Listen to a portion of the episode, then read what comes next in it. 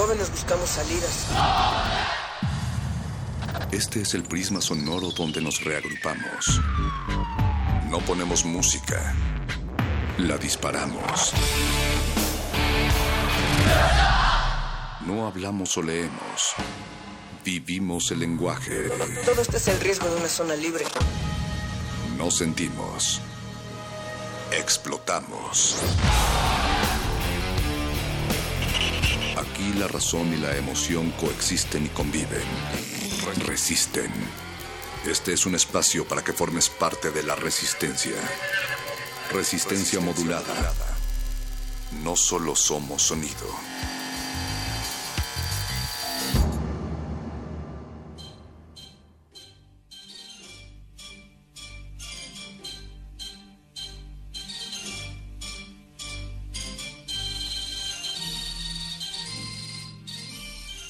Una noche, una penúltima de cuatro. Los saludamos desde el segundo mes del primer 2017 del siglo y de nuevo de vuelta, pero les recordamos, como siempre, el espacio, ese lugar que grita en el desierto y en donde la palabra gira hacia adentro antes de desamarrar su resplandor nocturno de las nueve, ya con ocho minutos y cincuenta y tantos segundos. Resistencia modulada 96.1 de FM, Paco de Pablo en la producción, Radio UNAM, Agustín Mulia en los controles técnicos, transmitiendo desde Adolfo Prieto número 133, Alba Martínez en la continuidad, Colonia del Valle, Eduardo Luis y En la asistencia de producción. Esta voz que escuchas no existe, tú la creas y es nada más ni más ni menos que la de Eloísa Gómez, el androide de resistencia modulada. ¿Cómo estás, Elo? Muy bien, ¿y tú qué tal, perro muchacho? ¿Cómo pinta esta noche? Se oyen los gritos por los derechos humanos, huele a aire, hay un aire político, hay reflexiones y también es una noche de letras de flores, cantos y poemas sobre la tierra, de lo que está hecha la resistencia. Efectivamente, esta noche, como todas las noches, venimos a darles un mensaje muy importante antes de que llamen de mi planeta y de que muera en el camino. Uno de los siete recién descubiertos precisamente, lo platicábamos de eso, uno de los planetas que descubrieron que están llenos de agua y que tal vez en un futuro no muy lejano acabarán tan hediondos como nuestros mares. Hashtag sí merecemos planetas de abundancia. Este descubrimiento es de los más importantes porque se trata de un sistema solar llamado TRAPPIST 1 que se llama así en honor al telescopio que lo descubrió, telescopio pequeño para planetas en tránsito y planet simil, simil Simales.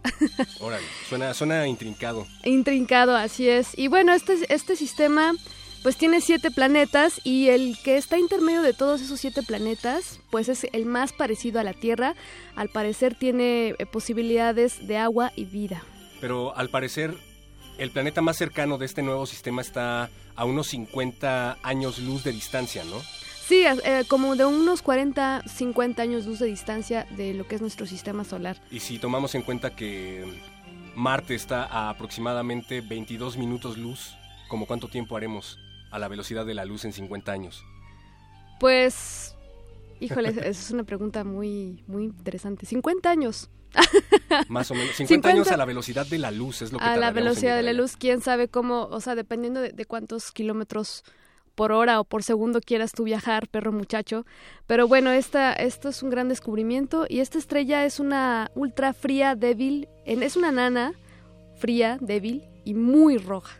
O sea que ya tiene los años. Si ustedes están escuchando esto en el futuro, queridas orejas atentas, pues díganos qué tal se le están pasando en estos nuevos planetas, díganos por qué se fueron, pero no dejen de escucharnos, recuerden no son ustedes quienes nos sintonizan a nosotros, somos nosotros quienes los sintonizamos a ustedes.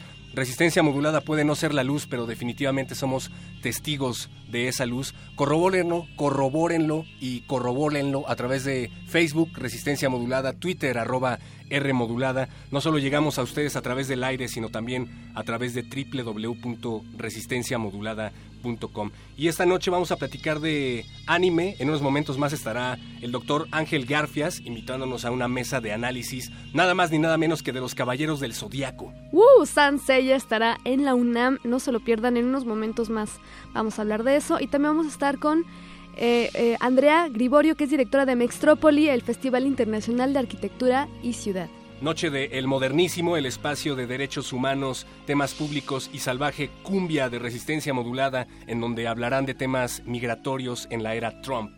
Y también van a estar los muerdelenguas con el tema de la tierra. La tierra resuena con los versos y los poemas. Esta noche. Así es, todo esto de aquí a la medianoche. Mientras tanto, vivan, vivan a como dé lugar, resuelvan y vuelvan a sentir palabras y luego premonicen para que piensen en lo que les acabamos de decir y en lo que les seguiremos diciendo. Los invitamos a que escuchen esta rola propuesta de Paco de Pablo, de Nalgas. La canción se llama Con dinero baila el perro. No me la estás dedicando, ¿verdad, Paco de Pablo? Dice que sí, gracias, Paco. Se trata de el último sencillo de esta banda de punk chilanga que se desprende de su disco Vulgar, Dulce, Hogar y que salió precisamente hace unos meses. El video está en línea. Se trata de una animación hecha por el mismísimo Monero Rapé. Véanla, pero después de que termine Resistencia Modulada. Mientras tanto, escuchen. Disfrútenla. Resistencia modulada.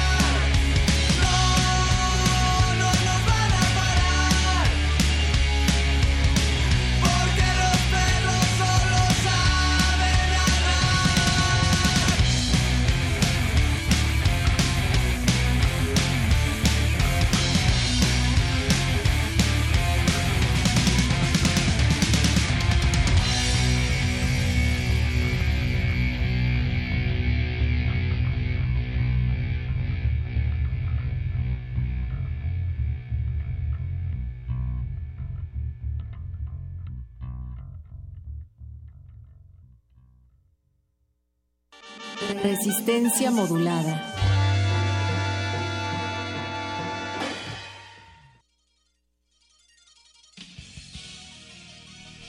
Escuchamos a De Nalgas y así nos vamos con el enlace telefónico porque ya está del otro lado de la línea el doctor José Ángel Garfias Frías, doctor en Ciencias Políticas y Sociales de la tres veces H Facultad de Ciencias Políticas y sociales. Sus líneas de investigación son los videojuegos, las tecnologías de la información y comunicación, la lucha libre, la publicidad y al parecer también el anime. Y doctor, buenas noches, ¿cómo está?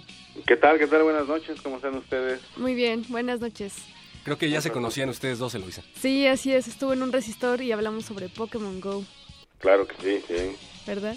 Sí. Doctor, usted nos va a contar acerca de la mesa de análisis que se va a llevar a cabo, si no me equivoco, el próximo 11 de mayo, allá en la Facultad de Ciencias Políticas y Sociales. Se llama Reflexiones Teóricas sobre los Caballeros del Zodiaco. ¿De dónde surge la iniciativa para hacer este tipo de mesa de análisis? Bueno, ya digamos que esta mesa de análisis a ese nivel es la segunda que tenemos. Eh, hace un año tuvimos el Día de Goku, que fue obviamente dedicado a Dragon Ball y bueno, este segundo año lo dedicamos a el anime. Creo yo que es de los más importantes en nuestro país, que es Saint Seiya, los Caballeros del Zodiaco, y vaya es parte de, nuestra, de nuestras actividades cotidianas que tenemos en la Finisterra, que es este centro de investigación que tenemos en la facultad, en la tres veces heroica facultad de ciencias políticas. Eh, ¿En qué consiste? Lo que ustedes han visto en redes sociales es una convocatoria que hemos hecho con académicos para que nos manden trabajos, ponencias para este evento y la recepción ha sido muy buena, ¿no? Entonces tendremos problemas para elegir entre tantos trabajos Qué los, bueno. los que vamos a tener ahí, ¿no?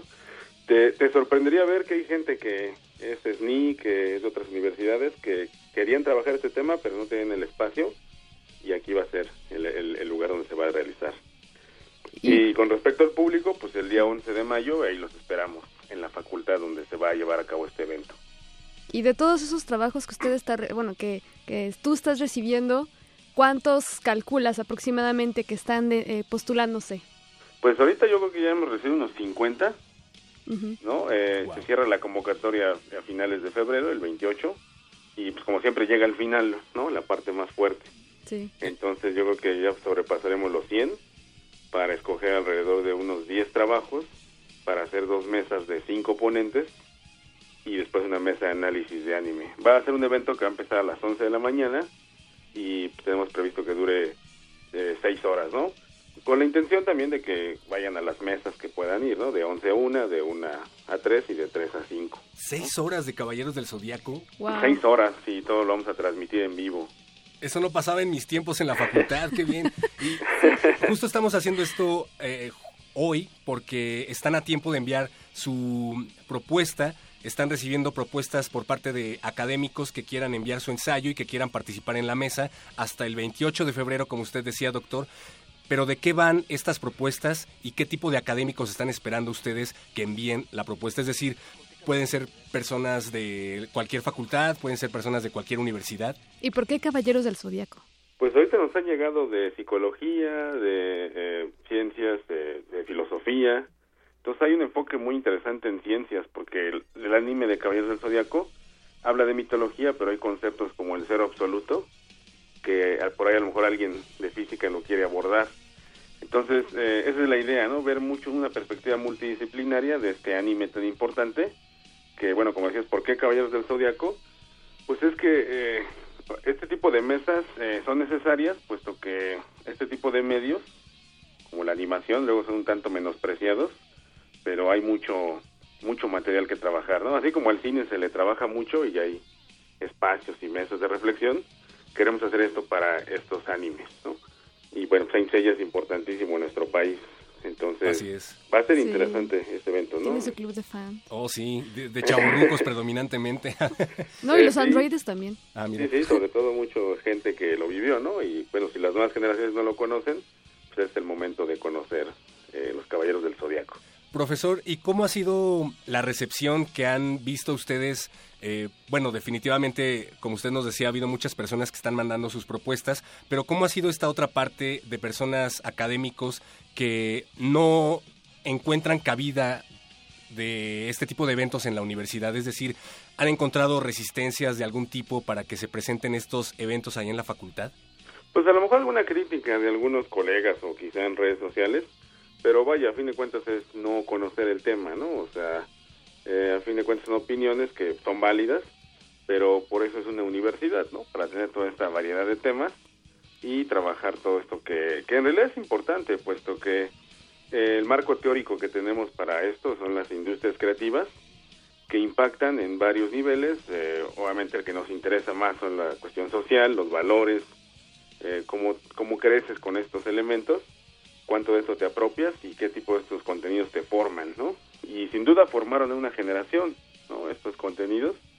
Y entonces ahí es la parte que defendemos, ¿no? No es un club de fans de Saint Seiya, que sí lo somos, pero eh, es trabajarlo académicamente, ¿no? Claro, es desde un propuesta. enfoque académico. Claro. Sí, a fin de cuentas somos comunicólogos, sociólogos en la facultad, pero se están integrando otras áreas, que eso pues, es lo importante de estos eventos.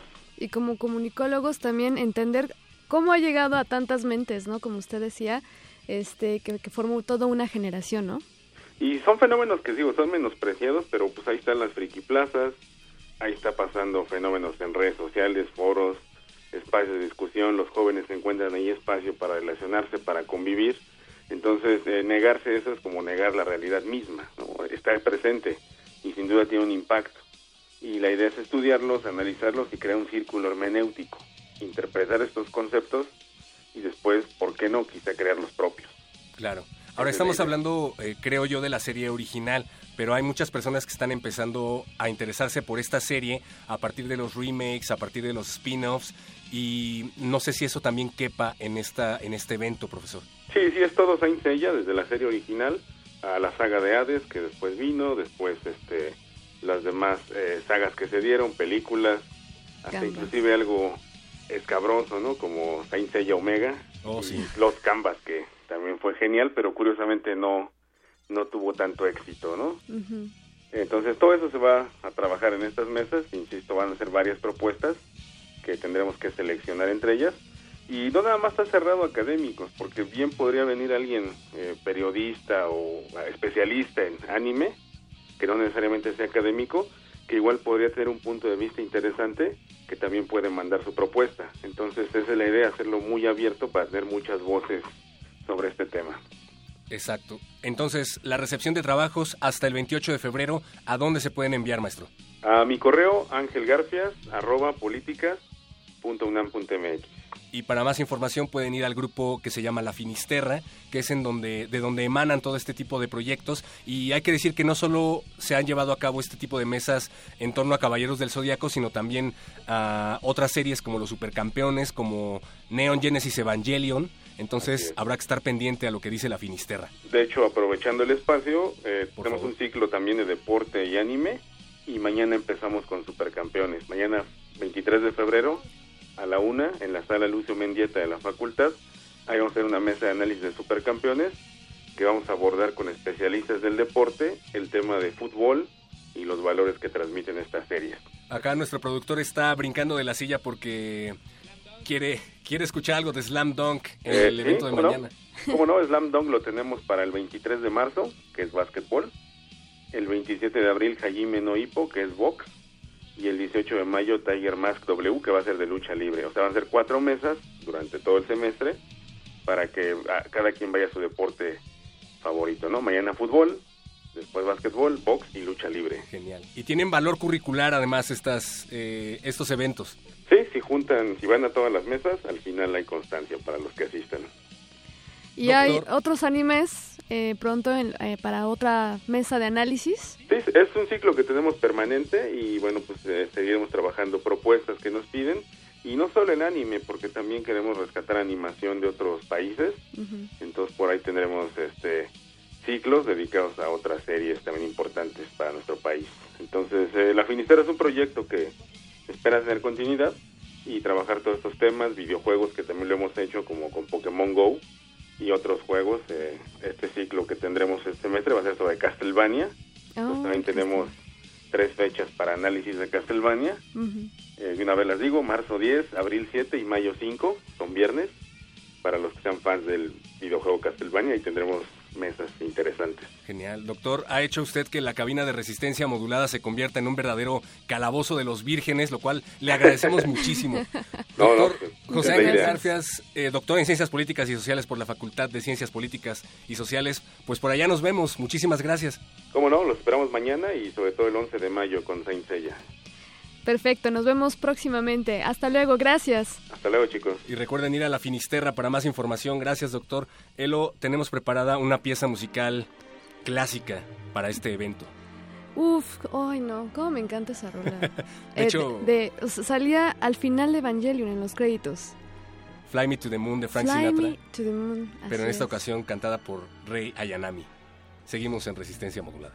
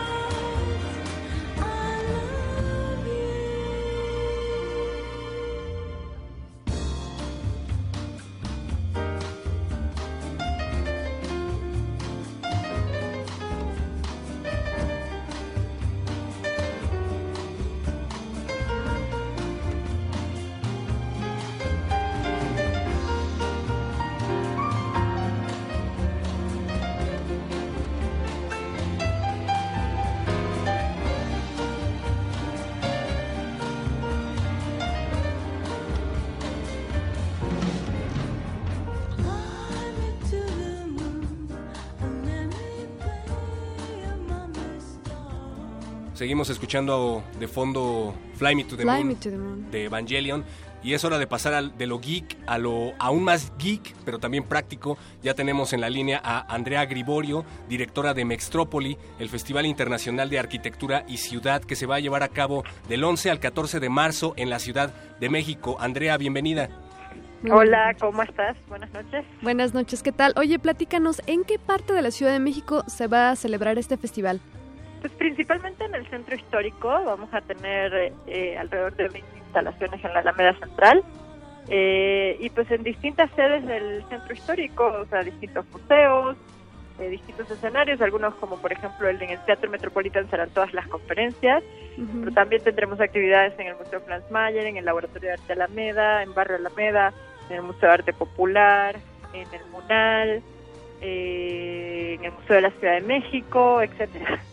Y decíamos, Andrea, bueno, para las personas que apenas se están enterando de Mextrópoli 2017, que es un evento, si bien dirigido a las personas interesadas en la arquitectura, también a las personas que están interesadas en la apropiación de los espacios, en cómo se están llevando a cabo las expansiones en la ciudad.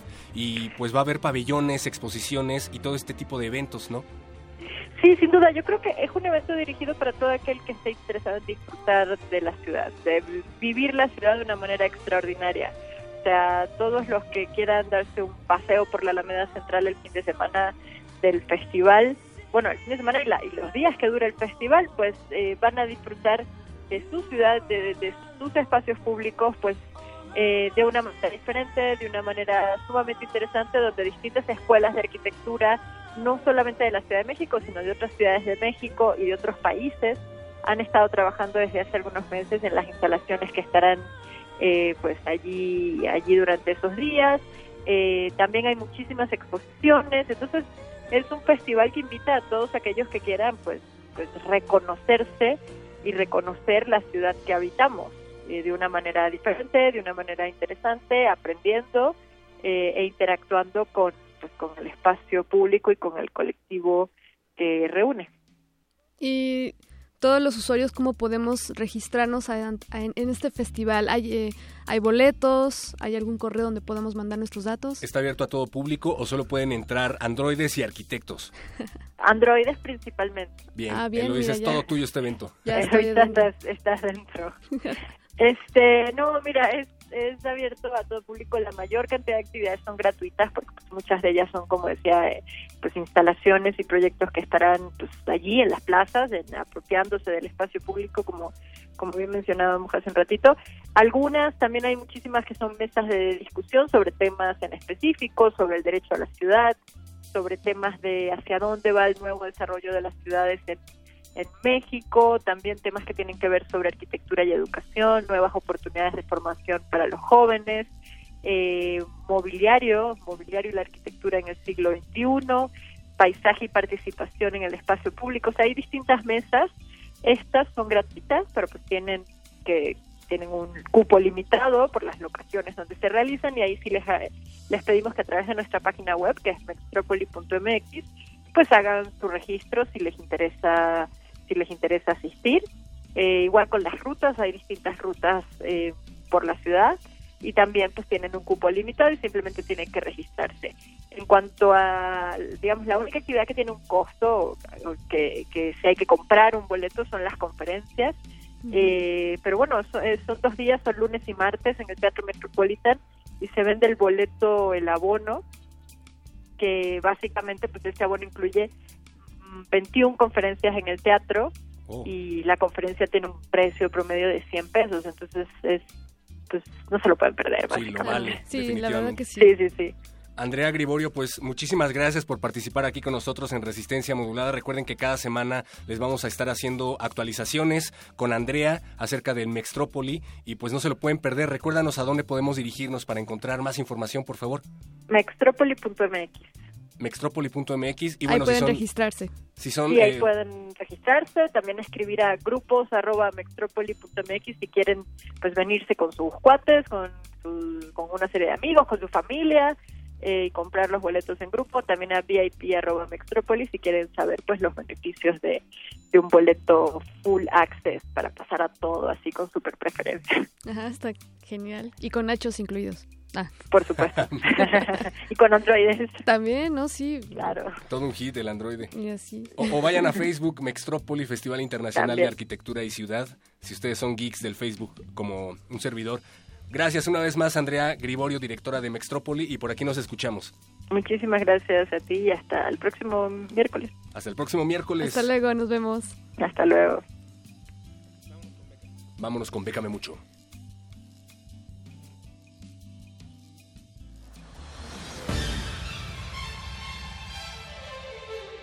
Bécame, bécame mucho.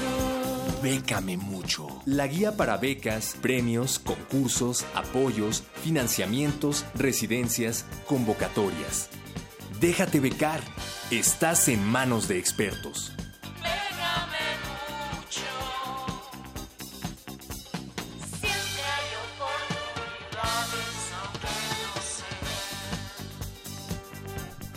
Charro, directamente desde la hermana República de Veracruz. Si ustedes creen que ser artista no deja nada bueno en la vida, pues están en la sección correcta porque el Charro trae todo tipo de concursos y convocatorias para desarrollar ese talento que llevas dentro, ¿verdad, Charro? Hola, hola, pero muchachos, hola Resistencia, así es, como cada miércoles aquí traemos unas bonitas opciones para todos aquellos que les gusta la artistiada y entre otras cosas poder becarte. Oye, Charro, ya, te vamos a cambiar la rúbrica porque no te hace justicia. vamos a poner una voz más sensual. ¿Qué te oh, parece? ¿Qué pasó? ¿Qué pasó? Si está y esa. Ah. Charro, ¿qué nos tienes esta noche? Pues bueno, para todos aquellos que todavía no terminan de sacar la melcocha de su corazón de este febrero loco, el primer premio es el premio Flor de Jara de Poesía, que cierra el próximo 24 de marzo. En este podrán concurrir todos los poetas que lo deseen sin límite de edad ni nacionalidad, aunque es convocado desde España. Puede participar, por supuesto, todos los mexicanos resistentes que nos escuchan. Y ahí se trata de escribir, bueno, de mandar un escrito en lengua castellana que debe ser inédita en, cualquier, en cualquier lengua. Esto se refiere a que eh, si han registrado en diferentes países las obras, en todos los, registros debe ser inédito. Eh, no nada más estar escrito en español y tampoco obviamente no haber sido premiado en ningún otro de concurso previamente y la, la extensión es el único gran detallazo no puede ser menor a 500 versos como para que sí le saquen candela a su corazón ¿Y cuál es el premio mayor para el primer lugar? Eh, aquellos que, bueno, aquel gran ganador que se lleve el Chelín, estamos hablando de 6 mil euros, que a la cotización del día de hoy es alrededor de 126 mil pesos. Mm, pues no lo puedo creer. Me encanta esta sección porque el Charro nos demuestra que puede ser poeta y además ganar dinero. Así es invitarnos las chelas a los demás porque 126 mil pesos está muy bien. No sé, yo no bebo, yo te invitaría a un libro, pero de cuentos, Charro, que además tiene que ver con la siguiente convocatoria. Así es, para aquellos que todavía les gusta escribir, pero son un poco más choreros, también está el premio de cuentos Ciudad de Coria, que también es convocada desde España y en la cual también pueden participar eh, todos los autores que lo deseen sin límite de edad ni de nacionalidad. En este caso, eh, el trabajo debe también estar escrito en lengua castellana, también no haber sido premiado anteriormente y que ser inédito en todo el mundo. Y la, la extensión que debe tener este cuento mínima es de 80 páginas y máxima de 100 y en este caso, el fabuloso Chelín, eh, aquel ganador, se llevará 3 mil euros, que la cotización del día de hoy estamos hablando de 63 mil pesos. ¡Wow! No, pues adelante todos, queridos escritores que les encantan los cuentos. Apúntense a, este premio de cuentos Ciudad de Corea 2017. Y también, ¿qué hay después? ¿Hay algo así sobre qué hacer frente a un mundo cambiante. Así es, hay otra opción. ¿Qué se hace en esos casos? A ver, platícanos, no Charro, ilústranos. Tan, tan, tan, inmersos en la poesía o, en el choro textil. Eh, viene lo que es la tercera edición del programa Talentum Universidad México, ¿qué hacer frente a un mundo cambiante? Ah, mira, qué, ¿Qué hacer? Resistencia. Ah. ¿Cómo le quedó al, al, al hilo?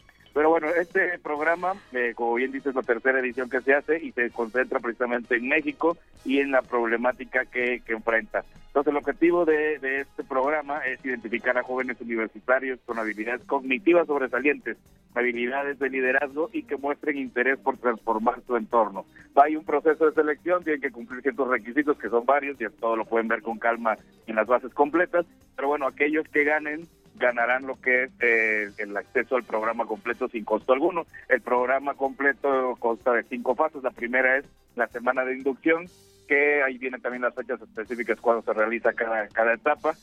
Todos aquellos que vivan en diferentes partes a la Ciudad de México los serán concentrados en la Ciudad de México para tener lo que es un tema de inducción y todo estar como en el mismo canal.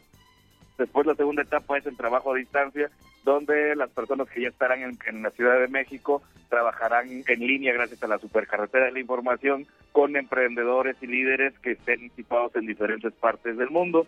La tercera etapa es viaje al extranjero, no especifican las bases a qué país van a ir, igual esté por confirmarse, pero obviamente van a ir a un país del extranjero y todo lo que es la gestión de la visa, pasaportes, etc. correrá a gasto de los organizadores de este programa.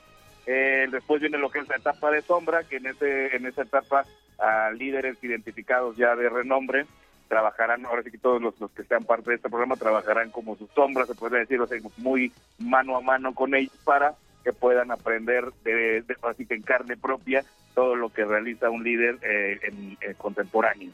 Y ya la, parte final que es la de premiación y clausura y ya todo, bueno, pero bueno, todo lo que son fechas exactas, requisitos, viene eh, desglosado en las bases completas que ya conocen. Esta tercera edición del programa Talento Universidad México, ¿qué hacer frente a un mundo cambiante? Cierra el próximo 2 de marzo no quedan muchos días, pero es suficiente para que le den una checada y si cumplen los requisitos, pues puedan inscribirse. Y para aquellos que no tenían lápiz y papel a la mano, no se preocupen, porque como siempre, esta y otras convocatorias ya están disponibles en Iguanavit, en Facebook y Twitter, hashtag Beca de Mucho y en las redes sociales de Resistencia Modulada, muchachos. Échense un clavado a Resistencia Modulada en Facebook o Twitter, arroba R Modulada. Pueden solicitar asesoría directa del Charro. Charro, muchísimas gracias. Nos escuchamos por acá el próximo miércoles. Nos escuchamos por ahí y un saludo a toda la resistencia y a todos ahí en cabina. Nos vamos ya, no se vayan y si ustedes apenas acaban de llegar, quédense porque sigue el modernísimo. Ellos van a hablar de migración en la era Trump. Pero antes, ¿qué vamos a escuchar, Elo?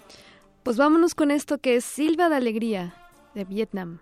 Una canción de nuestro amigo, de nuestro estimado Sergio Silva, que ya nos ha visitado en cabina un par de veces. Publicó hace unos años y pertenece a un álbum que aún no tiene nombre. Perdón, Vietnam, de Silva de Alegría.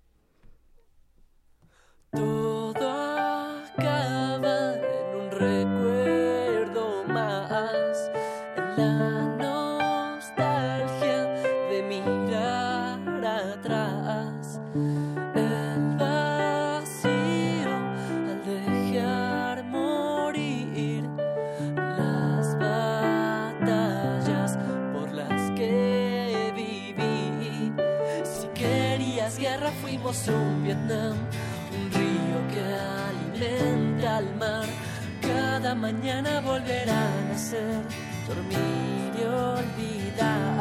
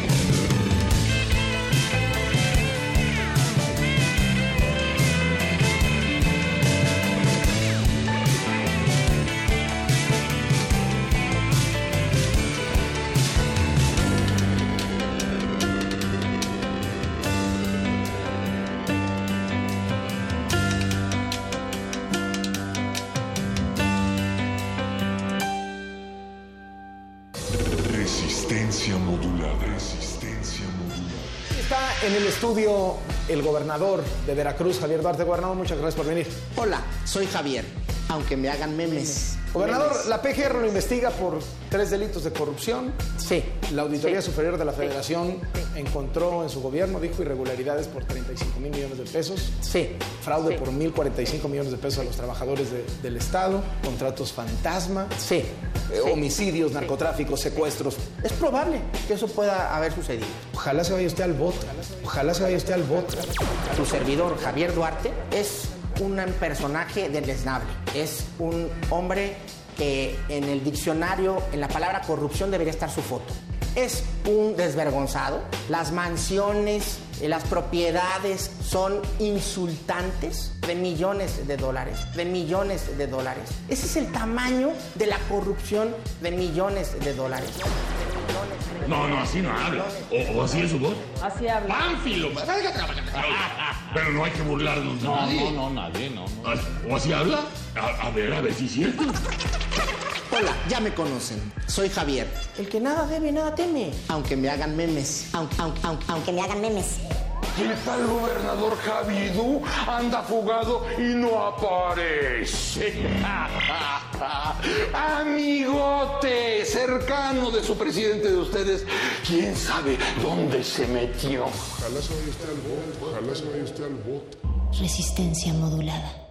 Un afán orquestado desestabilizar que los campesinos de México son los dueños de estas minas. Privatizar, privatizar, privatizar. Resistencia. Esta es tu tribuna de opinión. Aquí reuniremos nuestras ideas. Aquí debatiremos lo que nos interesa y nos afecta como ciudadanos. Estamos en El Modernísimo.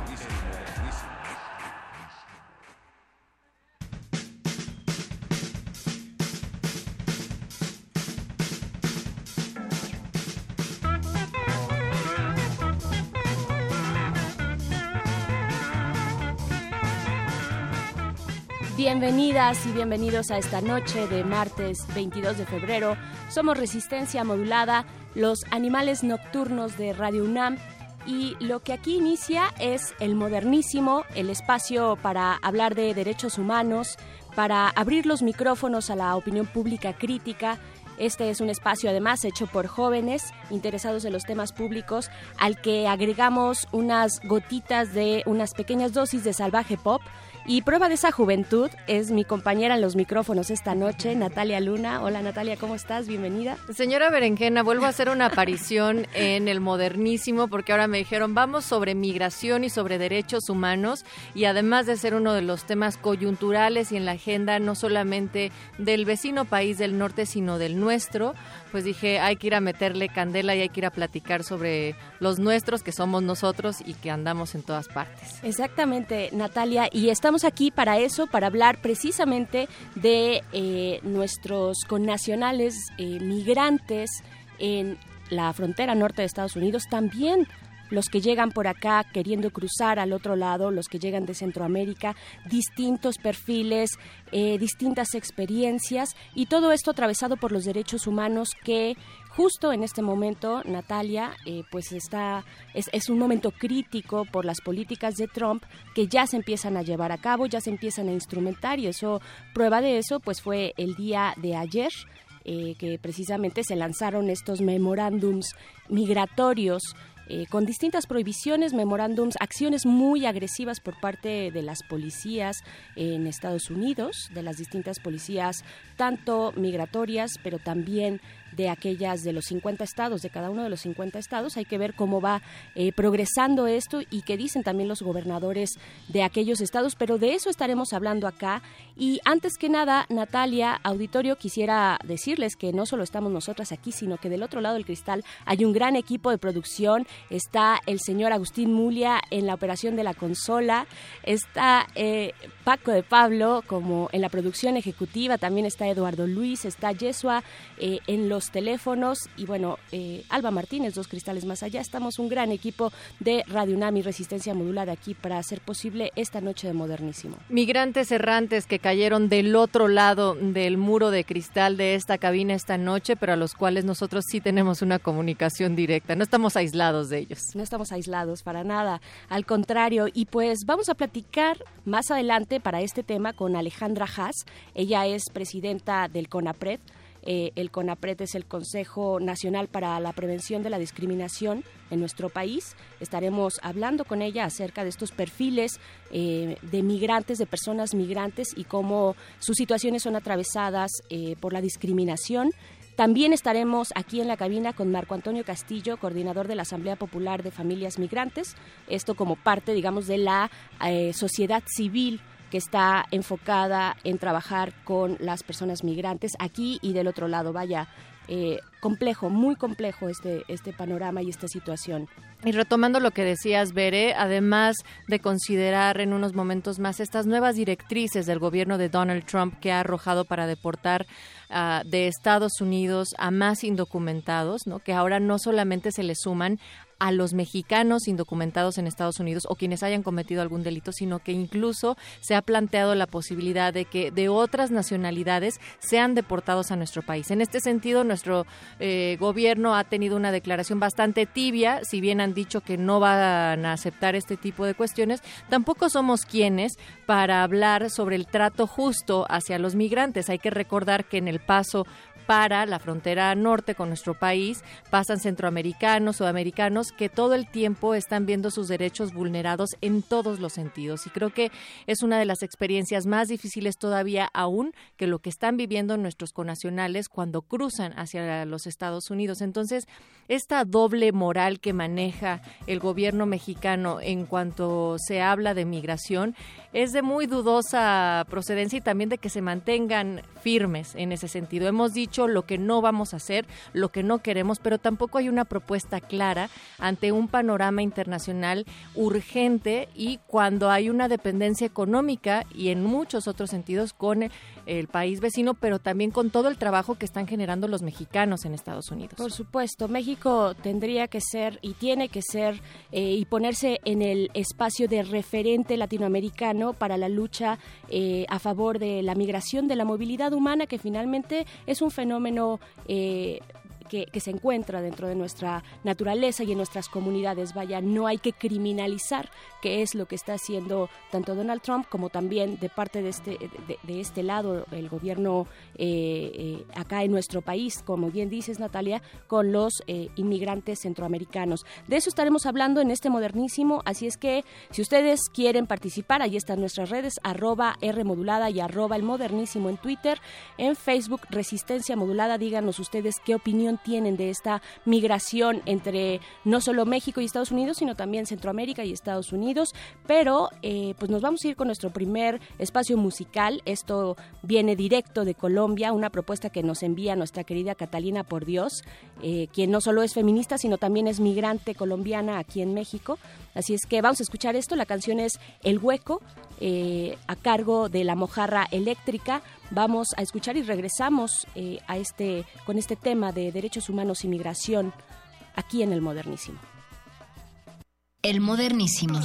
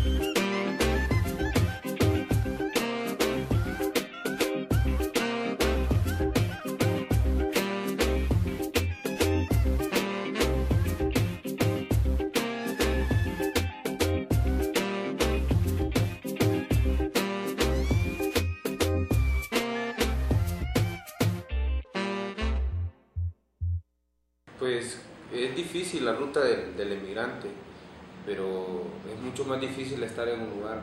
Si tú te preguntas, yo no he hecho nada, no soy un delincuente, ¿por qué estoy aquí? El modernísimo.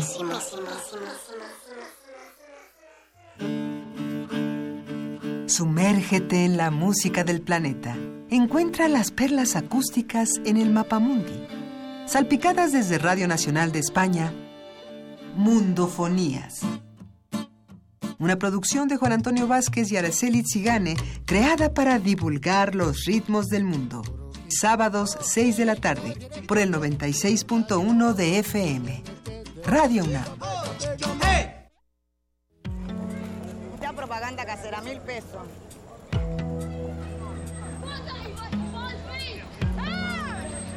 of your country. Accordingly, No importa de dónde eres, qué idioma hablas, ni cuál es tu color de piel.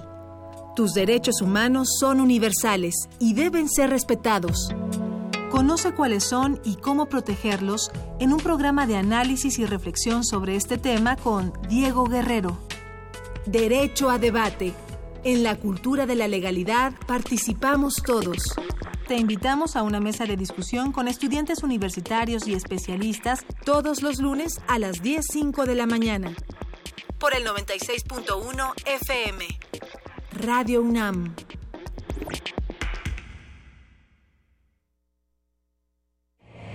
La creencia dicta que cualquier conjuro o maldición ejecutado después del atardecer aumenta su fuerza conforme se acerca a la medianoche.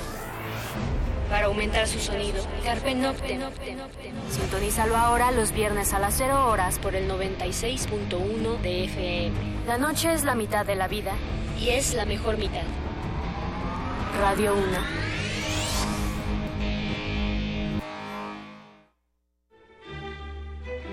Primer movimiento, un espacio de reflexión y análisis. Escucha a Luisa Iglesias y Juana Inés de esa. 7 a 10, muy tempranito, siempre en Radio. Te invitamos a ser comunidad. El modernísimo.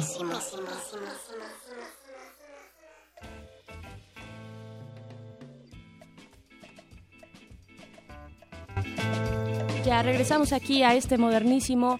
Natalia Luna, estamos hablando de migración y derechos humanos de personas migrantes del otro lado del río Bravo, pero también de este, de este lado, personas que llegan de Centroamérica. Y hablamos de esto como eh, un poco alcanzamos a comentar en el segmento anterior, porque se empezaron a llevar a cabo, se instrumentaron ya las eh, órdenes, las órdenes presidenciales de Donald Trump que son o se están tornando como acciones bastante agresivas para los migrantes de aquel lado eh, de, de- de- de nuestro país en la frontera norte.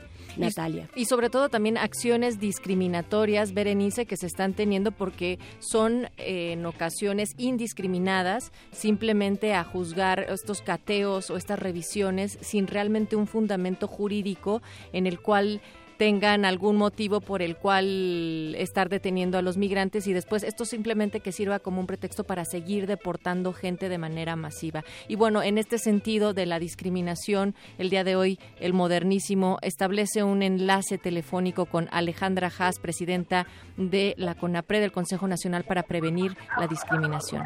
Hola Alejandra, buenas noches. Buenas noches, Berenice y Natalia. Muchas gracias por invitarme. Muchas gracias a ti pues por eh, compartir esta, estos comentarios acerca pues de las personas migrantes. Eh, tú tuviste la oportunidad de estar eh, hace unos días por allá en Phoenix en una reunión, eh, no solamente del CONAPRED, sino también distintas organizaciones civiles y pues tuviste este acercamiento con eh, personas que viven allá de manera tal vez indocumentada, inmigrantes en general, y pues un poco primero eh, preguntarte sobre tus impresiones eh, respecto a estas políticas eh, migratorias de Donald Trump. Eh, eh, me parece un avance agresivo o así se ha manejado en distintos medios eh, y cómo y cómo lo están eh, pensando estas personas con las que al menos tú te pudiste reunir eh, hace unos días. Eh, pues mira, quiero empezar por decir que la, el tema de la migración es un tema que eh, se tiene que ver como una oportunidad de desarrollo económico, de desarrollo social, de contribuciones culturales. Y lo que está haciendo esta administración es convertirlo en un problema público, como si eso explicara todos los males que aquejan a la sociedad estadounidense. Y eso es lo que está detrás de toda esta conceptualización de la nueva política migratoria estadounidense, en donde se han sacado unas eh, órdenes ejecutivas y más recientemente ayer una serie de, digamos, aterrizajes ya prácticos de cómo se va a implementar la política migratoria. Y finalmente, pues lo que lo que se puede leer en estas acciones ejecutivas es que es una política migratoria de persecución y de criminalización a, a las y los migrantes, ¿no? Eh, lo que vemos es, por ejemplo, la, eh, un- una cuestión superada en el derecho internacional, que es hacer del migrante indocumentado una persona que está violando la ley y que por lo tanto está cometiendo un delito. Eso es lo primero que preocupa. Eh, desde luego el tema de la desunificación familiar, o sea, la consecuencia que puede tener las deportaciones masivas, pero sobre todo inesperadas, porque además les dan a los agentes migratorios, digamos, manga ancha, así lo dijo el, el propio presidente Trump, Sí. les dan, el- les quitan el grillete, ¿no? Como que los dejan actuar y realmente queda a juicio del, del oficial de migración eh, si decide deportar a una persona o no. Y eh, además le quita la categoría. Cuando estaba el presidente Obama había una política sí de, de muchas deportaciones, pero de personas que habían cometido delitos graves. Ahora quitan esa esa eh, eh, esa categoría, digamos, esa prioridad y lo que hacen es este, ampliarlo a cualquier tipo de migrante. Entonces, lo que estamos viendo es una serie de medidas que finalmente lo que mandan como mensaje es que la migración genera problemas y que la migración es eh, responsable de muchos de los problemas sociales que existen y por lo tanto la solución va a ser eh, sacar a los migrantes del país con total desconocimiento de las realidades económicas y sociales que eso conlleva. ¿no? Los migrantes mexicanos llevan muchos años pagando impuestos, contribuyendo económicamente, educándose en las universidades estadounidenses, contribuyendo culturalmente al país, y eso está totalmente desacreditado y desconocido eh, en las acciones migratorias. Sin embargo, se instrumenta ya esta acción ejecutiva con estos memorandos eh, migratorios. ¿Cómo estamos, qué tan preparados estamos de este lado? Eh, vaya, bajo esta perspectiva, bajo este perfil que tú, eh, vaya, como sumar en lugar de restar este, este panorama que tú nos planteas, qué tan preparados estamos en tema de políticas públicas para recibir no solamente como se dice o como se ha dicho ya y las mismas palabras de Trump a los migrantes eh, mexicanos, sino a todo tipo de migrantes de este lado de la frontera. Pues ese es el tema, o sea, es lo, lo mismo. En México hay una ley migratoria que es, eh, digamos, que está construida sobre la base de estos estándares, que no criminaliza la migración. Y debemos tener una perspectiva, no nada más en política pública, también socialmente tenemos que tener una perspectiva positiva acerca de la migración. En muchos países ha habido repatriados, por ejemplo, Irlanda ha re- recibido a muchos irlandeses que habían emigrado en años menos prósperos y la verdad es que está documentada la enorme riqueza que traen consigo. Entonces, eh, lo idóneo de este lado es crear una política de, eh, de repatriación que sea eh, pues una política amplia que responda a las necesidades de los migrantes que regresan a México y que además sea una política que, que les dé oportunidad de desarrollo económico que al final, y ahí vuelvo a los testimonios de- del evento de Phoenix, al final cuando escuchas a los migrantes hablar, lo que quiere la gente es estudiar y trabajar, simplemente eso, tener una vida digna.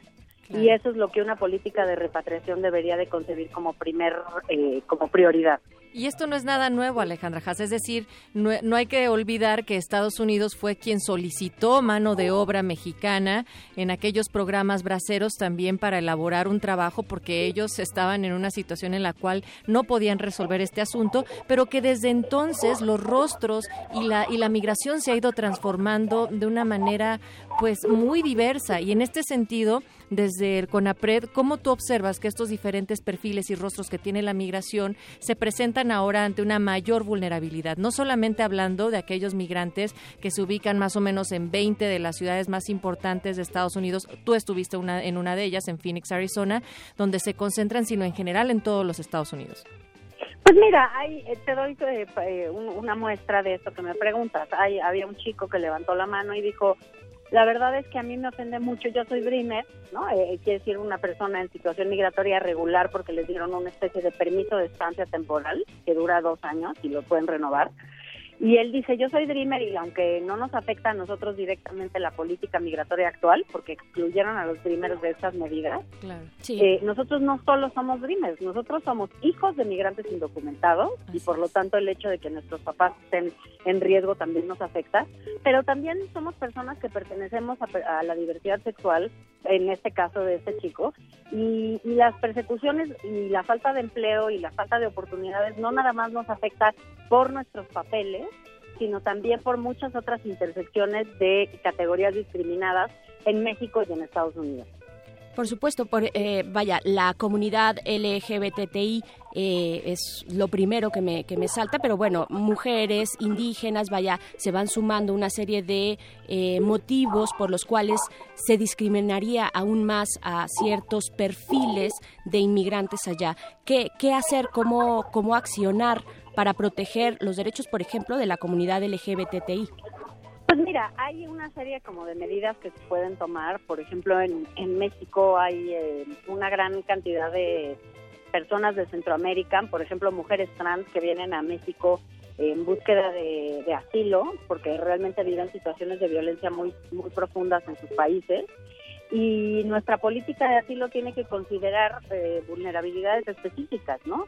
Entonces, eh, cuando se recibe una persona migrante que es trans y que viene de situaciones de violencia fuertes, pues realmente habría que tener una política de asilo mucho más generosa. en, en, en, otro sentido, en fin, hay, hay como una serie de necesidades de eh, los papeles, ¿no? Los papeles para todos, también para los, las niñas y los niños, ¿no? Que van a las escuelas en México y es una familia de repatriados, pues que, se les facilite la entrada al colegio. Esas medidas ya se están tomando, hay una serie de iniciativas de no necesitar la postilla y, varias cosas, pero realmente no nada más es, como yo te decía, un trabajo de política pública, que es muy importante, sino también un trabajo de sensibilización fuerte con las comunidades que reciben, porque también se ha visto, por ejemplo, y eso me lleva a un tema fundamental, eh, mucha discriminación por, por la lengua. O sea, el tema de, que los migrantes mexicanos en Estados Unidos llevan tantos años viviendo allá y muchas veces su español es menos bueno que su inglés porque han vivido en inglés durante años o porque crecieron allá. Y en México todavía nos cuesta mucho trabajo entender la binacionalidad y entender que una persona puede ser mexicana y ser estadounidense al mismo tiempo, que puede hablar mejor inglés que español y eso no le quita su pertenencia a México. O sea, no le quita que llevan años mandando remesas, aunque viven allá, ¿no? Entonces, este, eh, son personas que tienen la, doble nacionalidad, o a veces no, no necesariamente papeles, pero al menos de manera, digamos, informal, pero identitariamente son de aquí y de allá y cuando llegan a México sienten un enorme rechazo porque las propias comunidades no están acostumbradas a esta, a esta identidad binacional. Y, y, yo creo que eso es importante desde CONAPRED, lo estamos considerando como un punto fundamental. Tenemos que hacer una reflexión nacional en donde podamos ampliar eh, la categoría de lo que es ser mexicano. Hay muchísimas leyes en México, muchísimas que además son inconstitucionales, en donde se dice, por ejemplo, que para tal puesto una persona tiene que ser nacida en México. ¿Por qué? ¿No? Puedes haber nacido en Estados Unidos, ser de padres mexicanos, tener la nacionalidad mexicana y ocupar puestos en, todos lados, ¿no? no debería de ser un impedimento.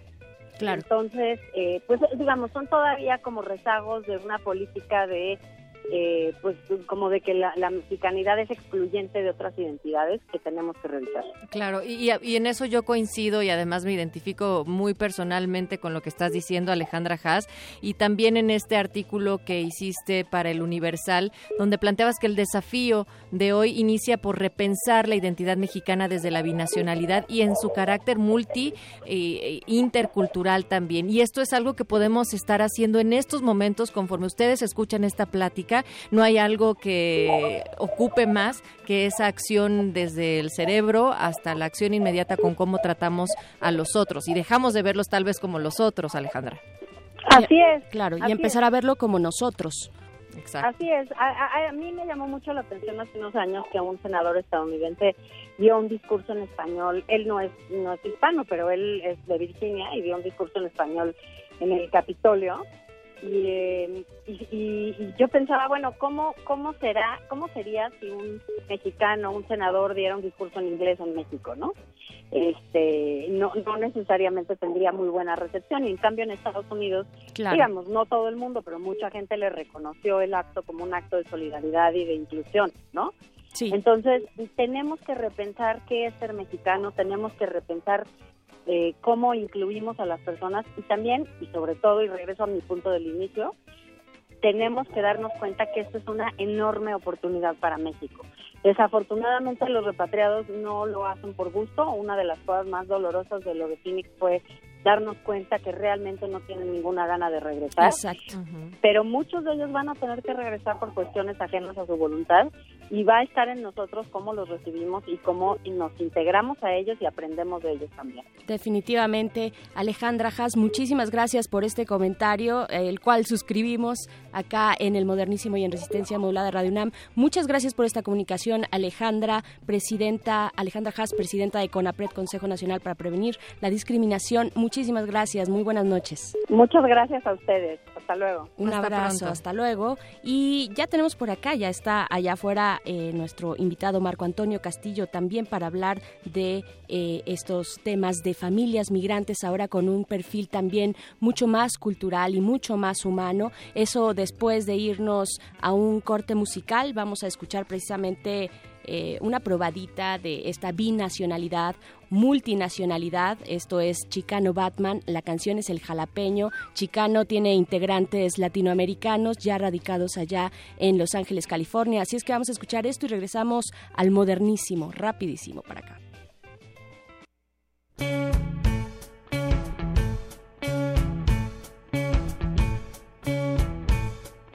Primero pícale la cebolla, pícale la cebolla y métela a la olla. No te olvides cinco gotas de aceite, cinco gotas de aceite adentro de la olla.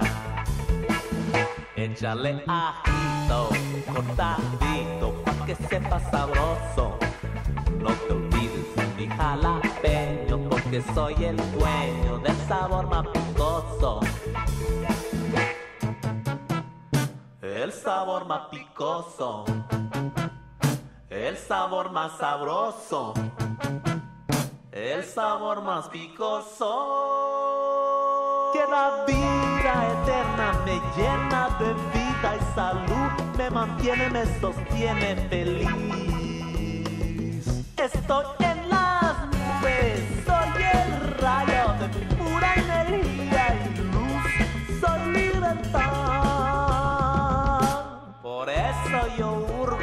tierra, yo soy campesino, yo soy de verdad.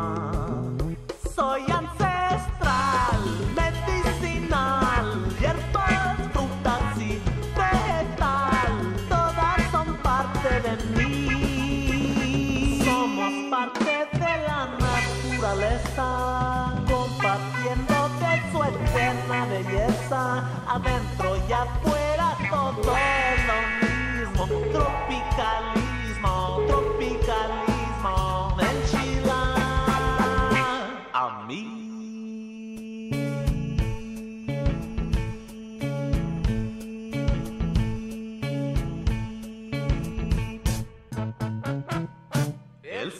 más picoso, el sabor más sabroso, el sabor más picoso.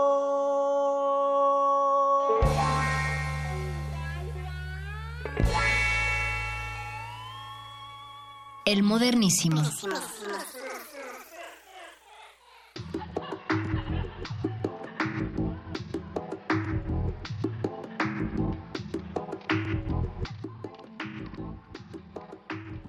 El modernísimo, el modernísimo sigue aquí y de aquí hasta las diez y media de la noche y ahora ya tenemos eh, en esta cabina a nuestro invitado Marco Antonio Castillo. Él es coordinador de la Asamblea Popular de Familias Migrantes, APOFAM. Ustedes pueden buscar en sus redes sociales, también en Twitter, arroba APOFAM, eh, así con mayúsculas. Y pues está aquí precisamente para hablar del tema de esta noche que es... eh, las personas migrantes y en este caso también las familias migrantes y esos lazos humanos eh, que no tienen fronteras, si me lo permiten decir así, un poco romántico, pero cierto, eh, lazos que van más allá de la cuestión económica, eh, lazos afectivos, amorosos y vaya, complejos también, un tejido muy complejo en la migración mexicoamericana. Y podría parecerse romántico también si planteamos que podríamos ver a la migración como un acto de amor profundo, un acto de amor tanto a la vida cuando uno se tiene que ir como refugiado, cuando uno no decide ni quiere estar dejando el país de origen, cuando uno tiene el amor hacia su familia y entonces tiene que ir a trabajar para seguir consiguiendo el alimento a la mesa o simplemente por tener otro tipo de aspiraciones que les permita estar en este mundo de una, de una mejor manera, querida Bere. A, a, mí me gustaría en ese sentido estar saludando a quienes nos escuchan del otro lado de ese muro, afortunadamente la radio no tiene ninguna frontera y puede llegar hasta donde nos estén escuchando también en www.resistenciamodulada.com esta noche y a Alberto González que nos llamó también para saludar y felicitar. Recuerden, se pueden poner en contacto con nosotros a través de arroba R modulada y en el Facebook Resistencia Modulada. Arroba el modernísimo, también estamos por ahí. Marco Antonio, bienvenido, muy buenas noches. Buenas noches, muchas gracias eh, por la invitación. Un saludo al auditorio. Eh, un saludo al auditorio y Marco Antonio nos decías que por ahí nos pueden estar escuchando precisamente eh, por allá en algún lugar en Estados Unidos. Hay algunas orejas ahí pendientes de lo que estamos aquí hablando. Por supuesto, bueno, bienvenidas esos comentarios también si quieren ahí en nuestras redes. Y Marco Antonio, primero preguntarte cuál es tu, em, tu descripción de este panorama tan complicado, tan crítico. Eh, con estas nuevas políticas migratorias eh, agresivas por parte del gobierno de Trump. ¿Qué opinas al respecto? Bueno, mira, eh, lo que hoy estamos viviendo para quienes tenemos ya un tiempo trabajando el tema es consecuencia de algo que se viene cultivando y, y está, pues nosotros lo podemos definir como un proceso de deshumanización que hoy llega a un nivel muy expresivo. Sin embargo, el, siglo anterior, siglo XX, fue un siglo de muchas movilizaciones humanas, de mucha migración, fue un siglo de migraciones, y al tiempo que la, que la sociedad, que la humanidad definió en su caminar su, su demanda de un mundo sin fronteras, los gobiernos y los estados fueron creciendo en la criminalización y securitización de las fronteras en respuesta a ello. Entonces, eh, bueno, eh, se sabe que este será un siglo muy difícil para las migraciones, que serán tiempos de fronteras y deportaciones, porque no solo es Estados Unidos, sino en general es una, es una reacción, es, es una respuesta a los flujos migratorios, producto de, entre otras cosas, de políticas económicas erradas y de la estrategia de los pueblos del mundo por, por encontrar salidas para la dignidad en este contexto de movilidad. Hace unos momentos platicando con Alejandra Haas, hacemos el planteamiento de la necesidad de repensar las identidades y los entendimientos binacionales, una relación muy profunda que guarda nuestro país con Estados Unidos y con nuestros migrantes que va mucho más allá de lo económico y de lo geográfico, eh, querido Marco. En este sentido, desde las familias y en particular desde mm, la Asamblea Popular de Familias Migrantes, ¿cómo se ha trabajado este aspecto? Bueno, mira, en México y Estados Unidos sin duda ya no somos solo vecinos, somos familia, somos eh, padres mexicanos con hijos estadounidenses, hermanos unos mexicanos y otros estadounidenses, hermanas, y no hay deportaciones masivas que vayan a detener esa interrelación, esa afiliación que existe ya en las familias binacionales. Eh, nuestro país no es la excepción. Estados Unidos no es el único que se está convirtiendo en mexicano estadounidense, eh, eh, México también lo es en consecuencia y nosotros estamos bastantes pasos más atrás en materia del reconocimiento de esa identidad. Uno de los grandes desafíos del contexto de criminalización y persecución y violencia que hoy vivimos en Estados Unidos no es Estados Unidos, es México.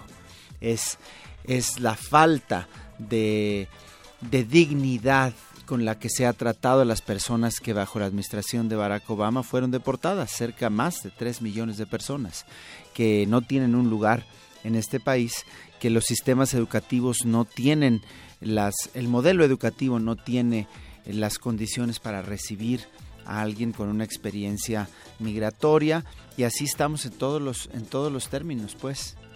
Hablábamos con precisamente con Alejandra Haas, eh, presidenta del CONAPRED, y ella nos planteaba, por supuesto, eh, una eh, este regreso, tal vez estas deportaciones, este, este, estas políticas puestas en práctica, lo planteaba como un signo positivo, por supuesto, la migración es positiva y sin embargo, efectivamente no tenemos de este lado las políticas públicas, los espacios, ni siquiera la educación en términos culturales para recibir a estos paisanos, a estos conacionales que estarán de regreso muy pronto, que ya algunos están por acá. ¿Qué opinas de las políticas públicas que se están poniendo en práctica o no, de las ausencias, de las inacciones del gobierno federal frente a un fenómeno tan importante y complejo como es este que estamos viviendo. Sí, mira, en esta coyuntura eh, los gobiernos se han apresurado, sobre todo el gobierno federal se ha apresurado a proponer una serie de, reformas y cambios para eh, facilitar el acceso, sobre todo en materia de oportunidades laborales y educativas para los mexicanos que estén de regreso.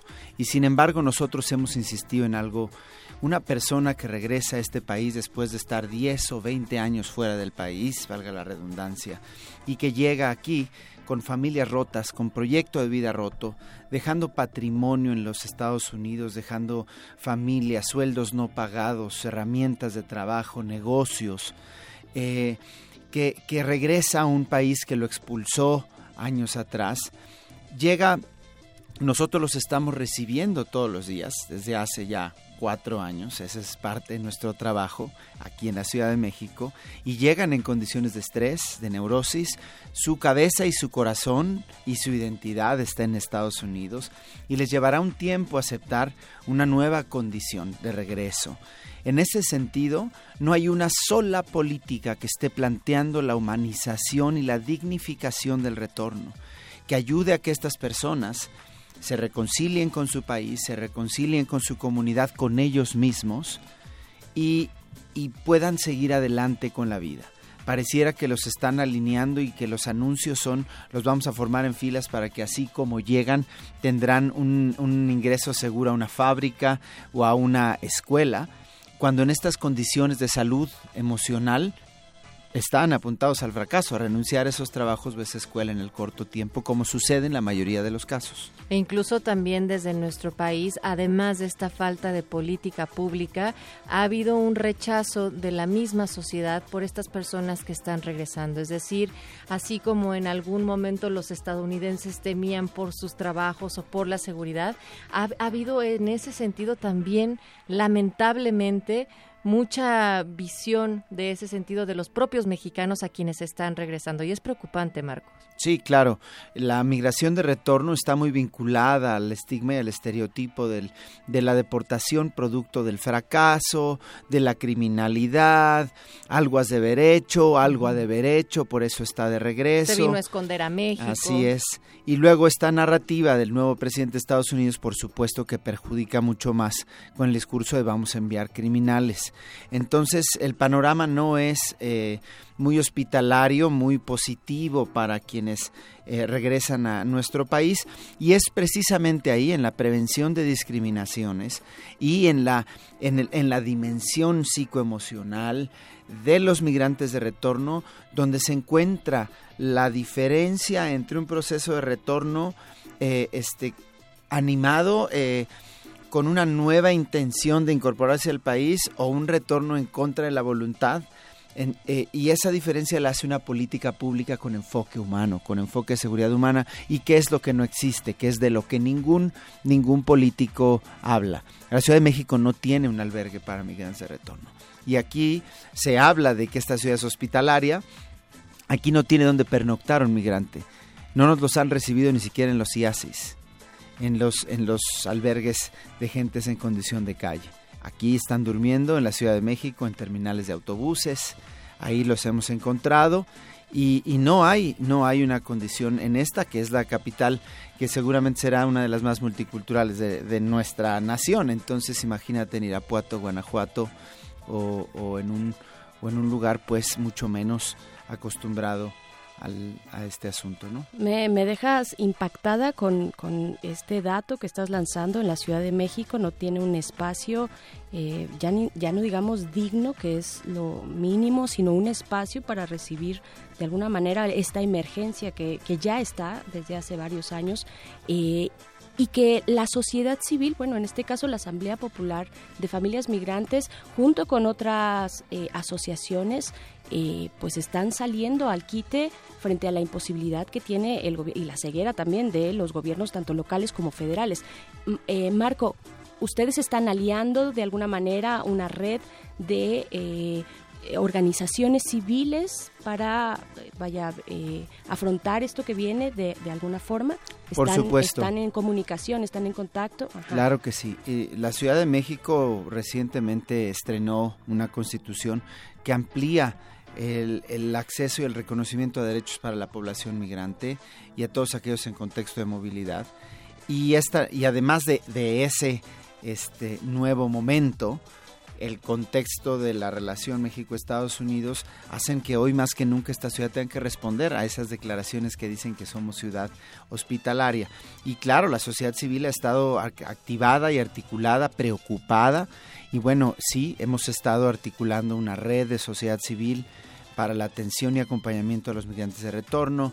Estamos, va un importante número de organizaciones tratando desde colectar víveres para, para quienes vuelvan hasta para tratar de impulsar que esta ciudad eh, tenga ya eh, un programa de interculturalidad, un consejo de interculturalidad y hospitalidad, que sería lo mínimo donde las dependencias y las delegaciones todavía hoy tendrían que estar discutiendo una política pública articulada con enfoque de, derechos, pues.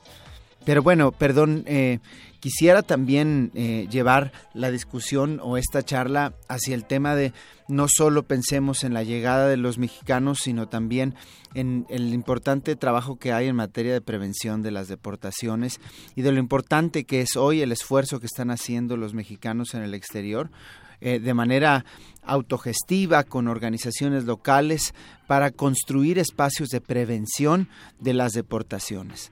Frente al crecimiento de esta que ha sido una política de miedo, es muy importante decirle al público que la legislación de los Estados Unidos desde hace muchos años dice que cualquier migrante es deportable. Es en general una condición de persecución que eh, los documentos constitutivos de los Estados Unidos tienen. Lo que está haciendo la orden ejecutiva de Donald Trump es hacer arenga, hacer eh, ruido, hacer de, esto un arma para afectar psicológicamente, atemorizar y aterrorizar a las poblaciones. Sin embargo, cualquiera de sus ofertas van a tomar mucho tiempo y recursos. Ahorita es un tiempo y una oportunidad para que la gente se articule y organice y hay condiciones para prevenir las deportaciones. No, es, no estamos frente al abismo, hay mucho por verse, hay ciudades santuario, hay iglesias santuario, hay un movimiento creciente, eh, hay muchísimas organizaciones. Entonces, eh, estas declaraciones y órdenes ejecutivas no nos deben inmovilizar, no nos deben detener y más bien deben impulsarnos a aumentar la articulación y desde México también lo que podamos hacer para impulsar esa defensa y prevención de las deportaciones desde los Estados Unidos. Claro. Ah, Marco, qué, qué, complicado y que, pero también alentador al mismo tiempo. Ahorita pensaba, por ejemplo, eh, cuando dices todos eh, los inmigrantes son deportables, pienso también dentro de estas órdenes ejecutivas y memorandos eh, migratorios en la cuestión de aquellas personas que llegan con una petición de asilo por algún tipo de violencia dentro de sus lugares de, nacimiento, dentro de sus países y comunidades que llegan y que antes eran aceptados, ahora no lo serán más. Y hay un alcance eh, de las de las acciones presidenciales de Donald Trump hay un, un, alcance, pero también como dices hay un momento en el que se frenan ya sea con la justicia o ya sea con el con el Congreso por cuestiones de dinero, eh, de recursos, pero sí hay un espacio considerable de acción por parte de Donald Trump que podría ser inmediato, ¿no? Claro.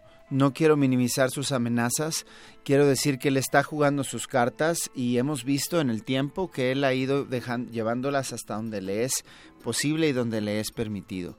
Y tenemos que considerar escenarios de fuertes deportaciones, pero desde la consideración de esos escenarios de posibles fuertes deportaciones es desde donde hay que construir los planes preventivos, que, que incluye, insisto, la prevención de las deportaciones, pero también enlazarlo con, con el apoyo a aquellos que decidan, elijan volver o sea en contra de su voluntad.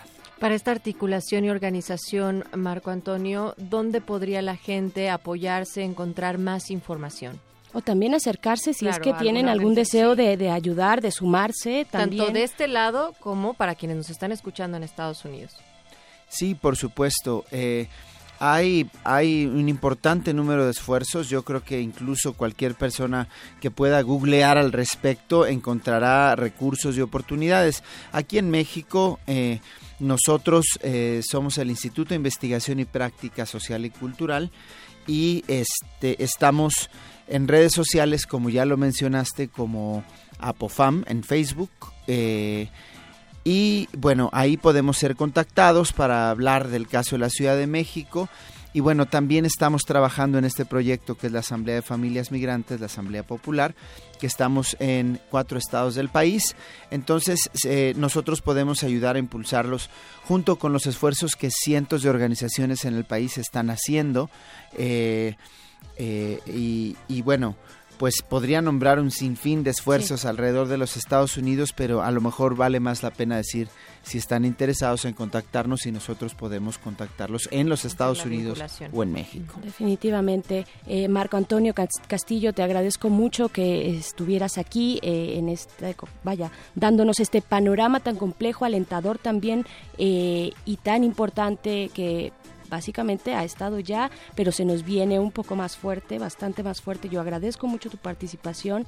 Eh, muchísimas gracias por haber estado acá esta noche en el Modernísimo. Muchas gracias. Muchas gracias a ustedes. Y pues Nat, se nos acaba el tiempo ya, ya vienen los muerdelenguas y antes algo de noticias, un espacio noticioso, pero ¿con qué nos vamos a ir, Nat?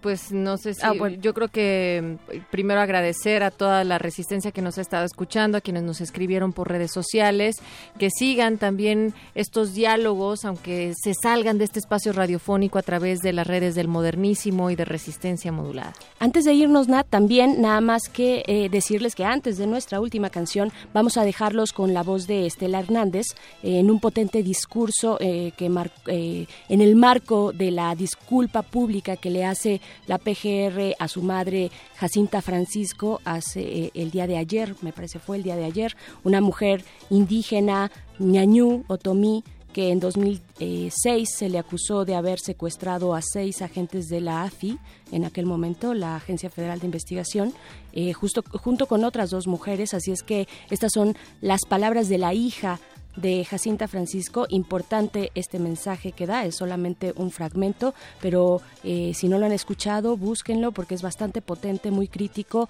Con esto nos vamos a despedir en este modernísimo. A continuación viene el muerde lenguas y antes la nota nostra. El modernísimo. Hoy queda demostrado que ser pobre, mujer, e indígena no es motivo de vergüenza. Vergüenza hoy es de quien supuestamente debería garantizar nuestros derechos como etnia, como indígenas y como humanos.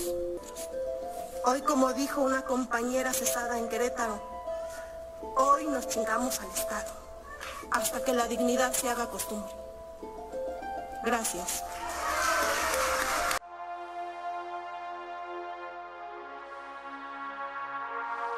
El modernísimo.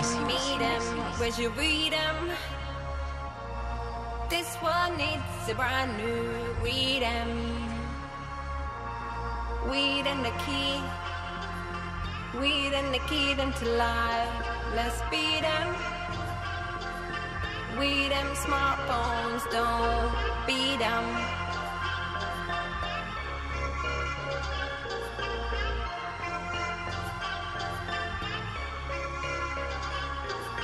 Da-da-da-da-da-da.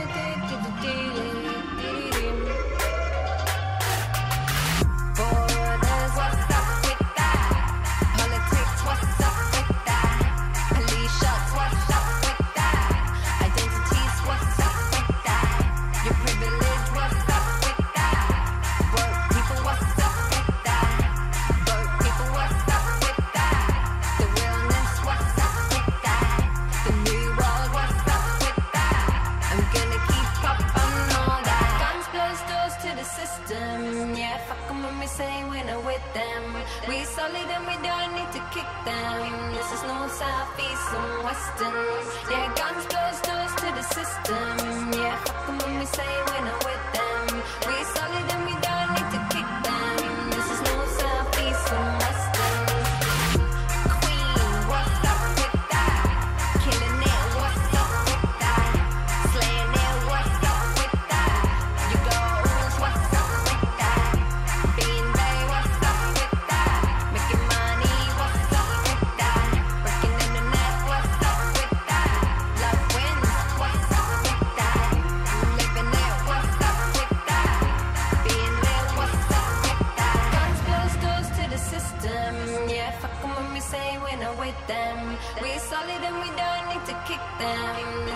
south, east, and western. Yeah, guns close doors to the system. Yeah, fuck them when we say we're not with them. We solid.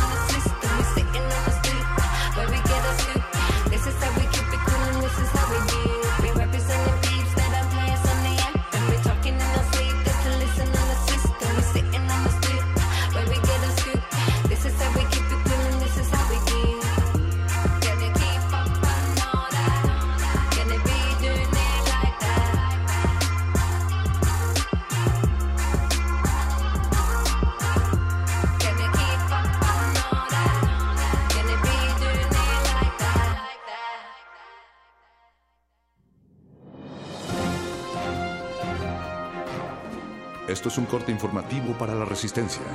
La nota nostra. Las noticias frescas del día en el último rincón de la noche.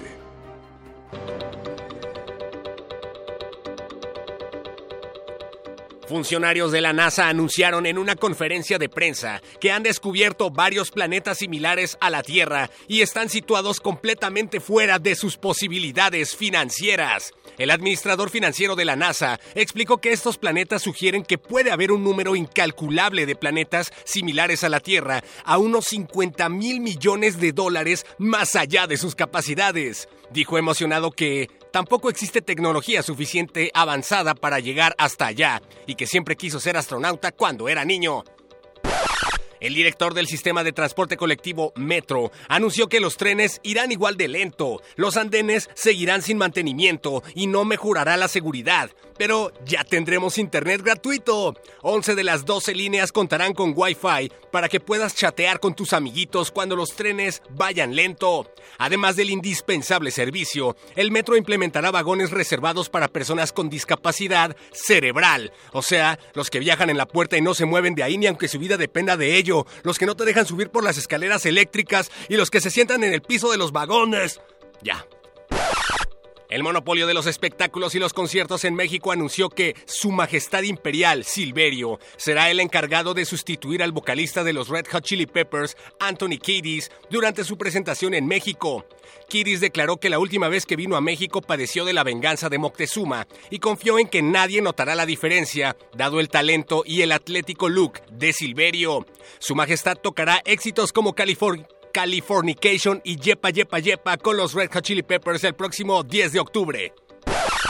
El gobierno de Cuba le negó el ingreso a la isla a Jaime Duende y a Rosa Concha, luego de confu- confundirlos con Felipe Calderón y con Margarita Zavala. Al parecer el Duende iba en estado inconveniente y trató de hacerse pasar por un mandatario para asistir al quinto aniversario luctuoso del activista y político cubano Osvaldo Payá. Por su parte, el verdadero Felipe Calderón declaró en su cuenta de Twitter que él no estaba enterado del asunto y que siempre creyó que Cuba era una bebida, no un país. Le han dicho al expresidente que mejor ni se le suba, que esa isla no es su Cuba y que beberla no intente. En Cuba seguramente actuaron con precaución, pues qué tal si Calderón, a ser sobrio no se digna, le da sed de la maligna y se acaba todo el ron.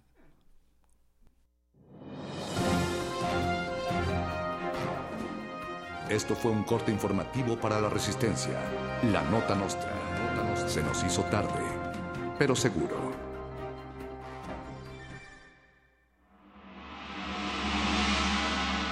Actividad de resistencia número 21. 21. Durante la próxima hora pensarás en todo lo que siempre has querido conseguir. Durante la próxima semana harás todo para conseguirlo. Resistencia modulada.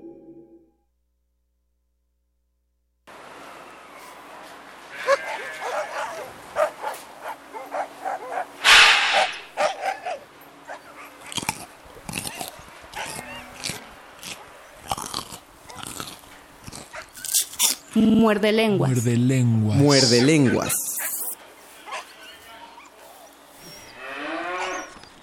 Después de tantas horas de caminar sin encontrar ni una sombra de árbol, ni una semilla de árbol, ni una raíz de nada, se oye el ladrar de los perros.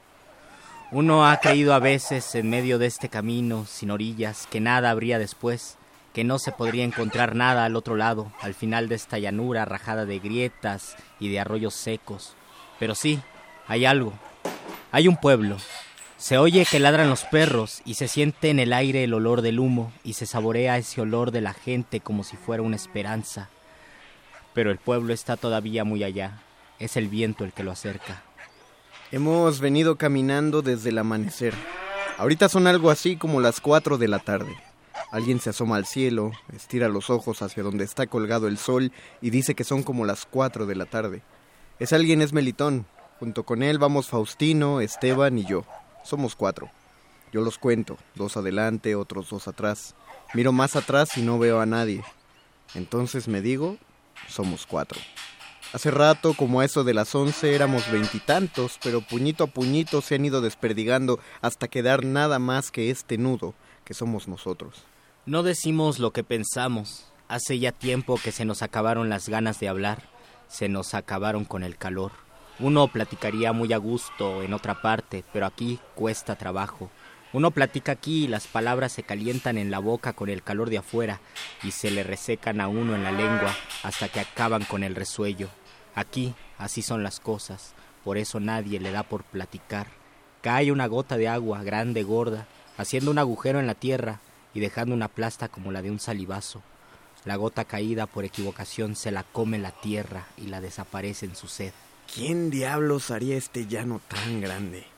¿Para qué sirve, eh? Hemos vuelto a caminar. Nos habíamos detenido para ver llover, no llovió. Ahora volvemos a caminar y a mí se me ocurre que hemos caminado más de lo que llevamos andando. Se me ocurre eso. De haber llovido quizás se me ocurrirían otras cosas. Con todo yo sé que desde que yo era muchacho no vi llover nunca sobre el llano, lo que se llama llover. No, el llano no es cosa que sirva. No hay ni conejos, ni pájaros. Y por aquí vamos nosotros, los cuatro, a pie. Antes andábamos a caballo y traíamos terciada una carabina. Ahora no traemos ni siquiera la carabina. Vuelvo hacia todos lados y miro el llano. Tanta y tamaña tierra para nada. Se le resbalan a uno los ojos al no encontrar cosa que los detenga. Solo unas cuantas lagartijas salen a asomar la cabeza por encima de sus agujeros y luego que sienten la tatema del sol corren a esconderse en la sombrita de una piedra. Pero nosotros, cuando tengamos que trabajar aquí, ¿qué haremos para enfriarnos del sol, eh? Porque a nosotros nos dieron esta costra de tapete para que la sembráramos. Nos dijeron que del pueblo para acá era de nosotros. ¿El llano? Sí, el llano, todo el llano grande. Y nosotros paramos la jeta para decir que el llano no lo queríamos, que queríamos lo que estaba junto al río, del río para allá, por Las Vegas, donde están esos árboles llamados casuarinas y las paraneras y la tierra buena. No este duro pellejo de vaca que se llama llano.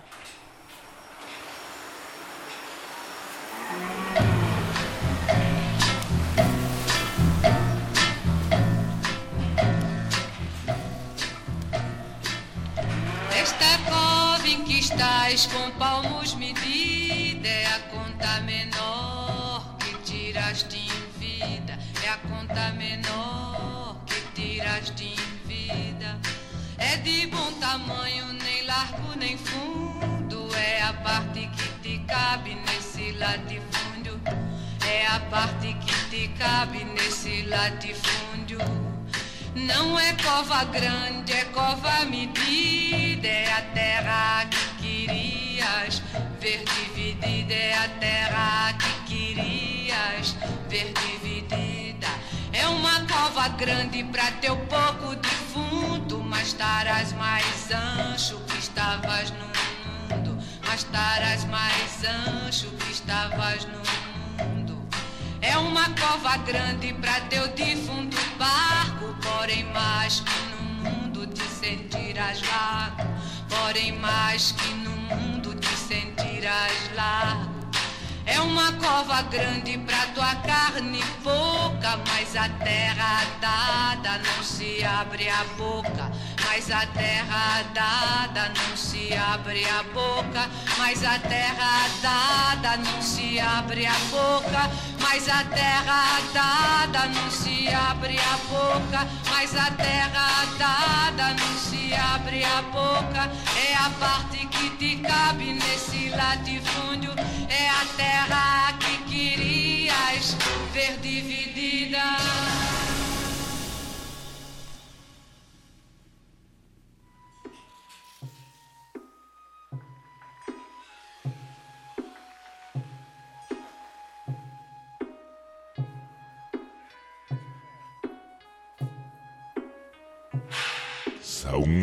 Muerde lenguas. Muerde lenguas.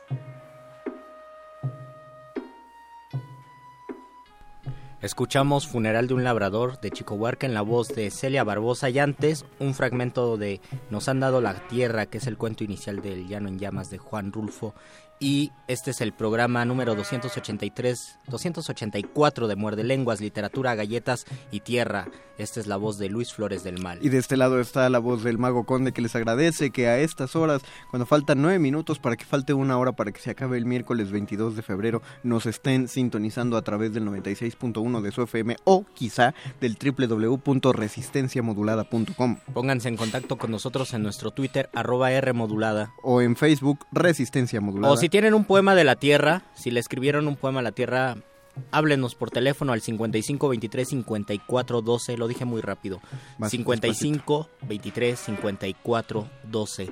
Ya habíamos hablado del agua, del fuego, ahora le toca a la tierra, que es de los elementos más cercanos y más inmediatos al ser humano, me imagino. Tenemos eh, un mensaje de WhatsApp del lunes pasado eh, que supongo, espero que sea para... Sí, pues Todavía tenemos. WhatsApp en Sí, todavía en tenemos. WhatsApp. Eh, ¿Te sabes el número, Luis? Sí, me lo sé de memoria. A ver. Es el 55 47 76 90 81. A ver, otra vez más despacito para que les dé chance de ponerlo en su Con mi voz apetitosa. Por favor. Y terrestre. 55 47 76 90 81. Eso es un WhatsApp a través del cual le vamos, les vamos a contestar y vamos a platicar con ustedes para que ustedes también formen parte de este programa de literatura, Manden galletas sus, y tierra. sus fotos, su colección de fotos de tierras. Yo colecciono piedras. Bueno, ¿Tú cole- coleccionas piedras? Colecciona- coleccionaba piedras porque antes tenía un varias piedras puestas en un mueblecito y eran piedras de, de viajes o que yo hacía o de viajes que amigos hacían. Y Entonces luego cuando con se el iban- terremoto se te, se te con la mudanza Ah, las la perdí, mudanza. entonces ya unas se- Ese se otro perdieron. terremoto al que le llamamos mudanza. Ese terremoto al que le llamamos vida. Yo no me he mudado, entonces sí tengo mi colección de piedras. A cada lugar que voy agarro una piedrita, sobre todo cuando son piedras del río. A mí me encantan las piedras del río. Son las mejores. Eh, tengo una buena colección, me gustan mucho las piedras. No sé si hemos hablado de piedras, de Pues ya estamos hablando de tierra, creo Yeah, que ajá. es por antonomasia. es una manera, una manera fuerte de las de la tierra. Si lo piensas, piedras. la tierra más bien es la piedra desmoronada. Eso es la tierra. Nos dice 1340, en la novela El País de las Sombras Oh, Largas, qué maravillosa novela. un anciano esquimal parte de su comunidad cuando se siente que su final se acerca. Saludos, Carlos Villalba. Sí, sí, sí, esto fue del, del Ese lunes. fue de los primeros libros que, que leí. El País de las... ¿Cuántos años Sí. tenías? Ella era grande. ¿Leíste Yo- El País de las Sombras? Ah, Yo tenía como 13 años, 12 años, no sé. Era un fui un lector tardío y me gustó mucho ese Me- esa novela. Es sí me de sorprende. Tú tienes, tú tienes cara de haber leído a Hellman a los dos años. No, no, leía un poco o me leían más bien el Principito a los 7, 8, pero este yo que recuerde que agarré un libro y lo terminé fue de los primeros en la secundaria, creo que fue cuando empecé a leer más. En sexto de primaria leía uno que otro, pero en la secundaria fue cuando empecé a leer más. Re- Retomando un poquito del tema de lo que llevaban, los de- un poquito, ¿cómo digo que digamos eso? Un poquito. Retomando un muchito ese tema del que se está hablando en el modernísimo y que se ha tratado en resistencia modulada esta semana, por ejemplo, de identidades. El modernísimo, eh, desde ayer eh, hablaron, eh, desde el lunes de hecho estuvieron hablando acerca de migración, hacia Sí. un lugar. Eh, es aleatorio el hecho de, de nacer en, en un país determinado y no sé cómo lo consideren ustedes, Mordescuches, cómo lo consideres tú, Luis, o el doctor Arqueles, si es, es absurdo o es entendible el apego que una persona puede generar hacia su tierra en el sentido de nacionalidad. O sea, de que yo, yo por nacer en México, lo que Amo decía, México, ¿no? decía Mafalda, ¿no? Los argentinos, eh, que ella si pudiera escribiría un ensayo solo con preguntas y sería los argentinos aman Argentina porque nacieron en Argentina, los iraníes aman Irán porque nacieron en Irán, los uruguayos aman Uruguay porque nacieron en Uruguay. José Emilio Pacheco no amaba su país, decía ¿Por en qué? un poema, porque su fulgor abstracto es inasible, pero aunque suene mal, daría la vida por no sé qué tanto, dos Ah, yo creí que ya te los ibas a, te ibas a aventar todo. No, no me lo sé de memoria, pero va por allí.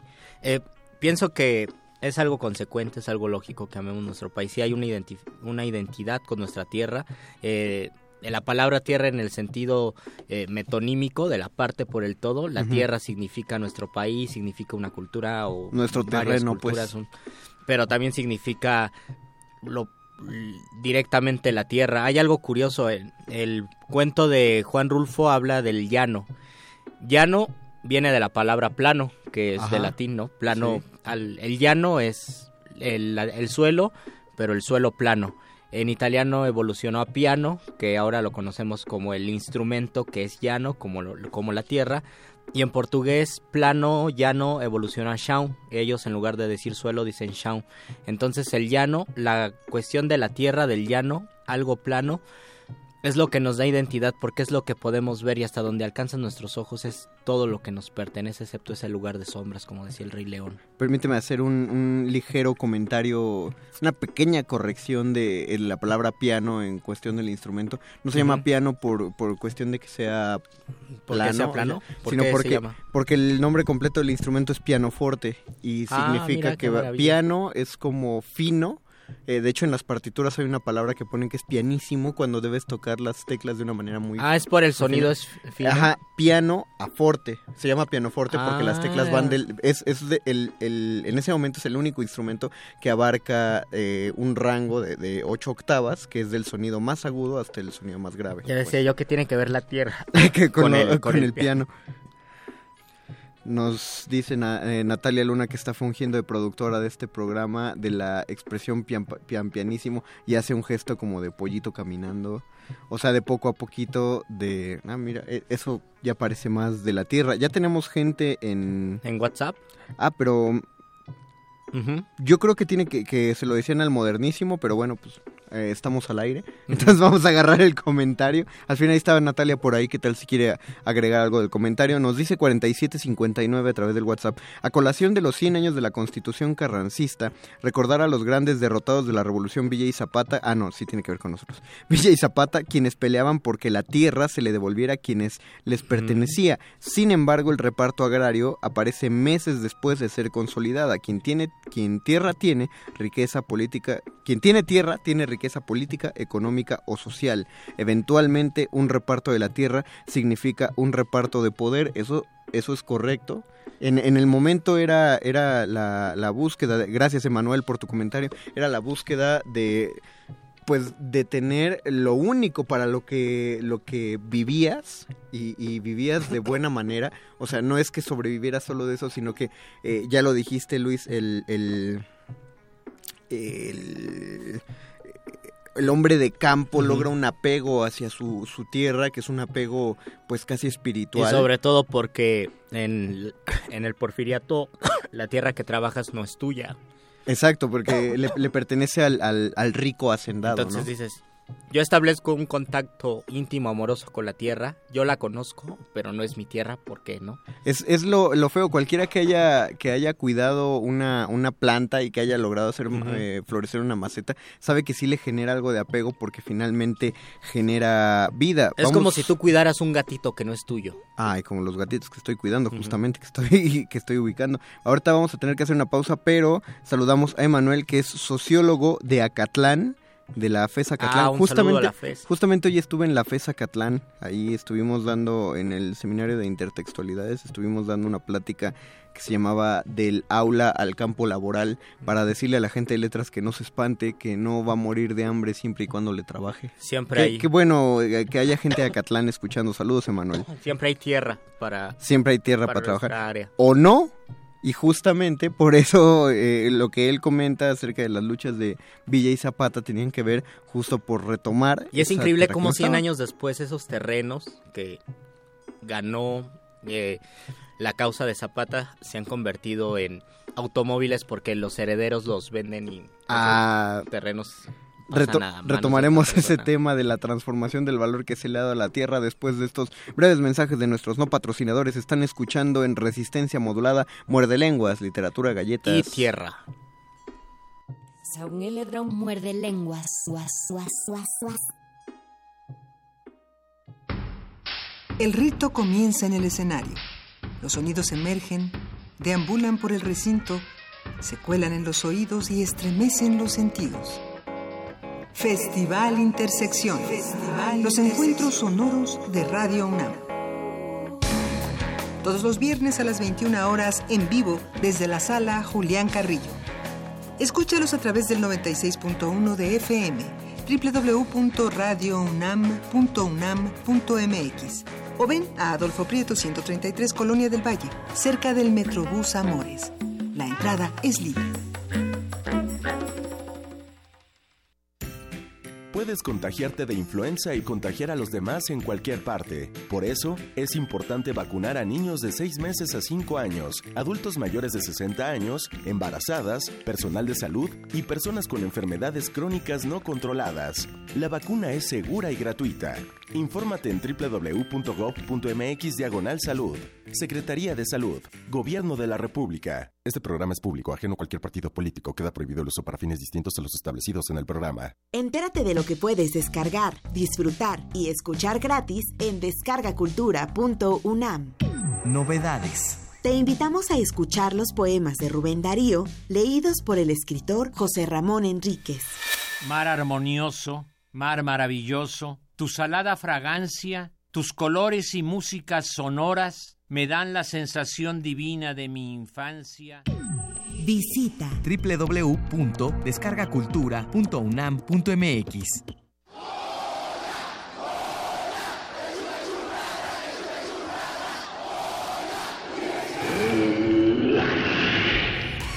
¿Te identificaste? Identifícate con Fundación UNAM y ayuda a becar a miles de alumnos universitarios. Súmate 5340-0904 o en www.funam.mx. Contigo hacemos posible lo imposible. Muerde lenguas. Muerde lenguas. Muerde lenguas.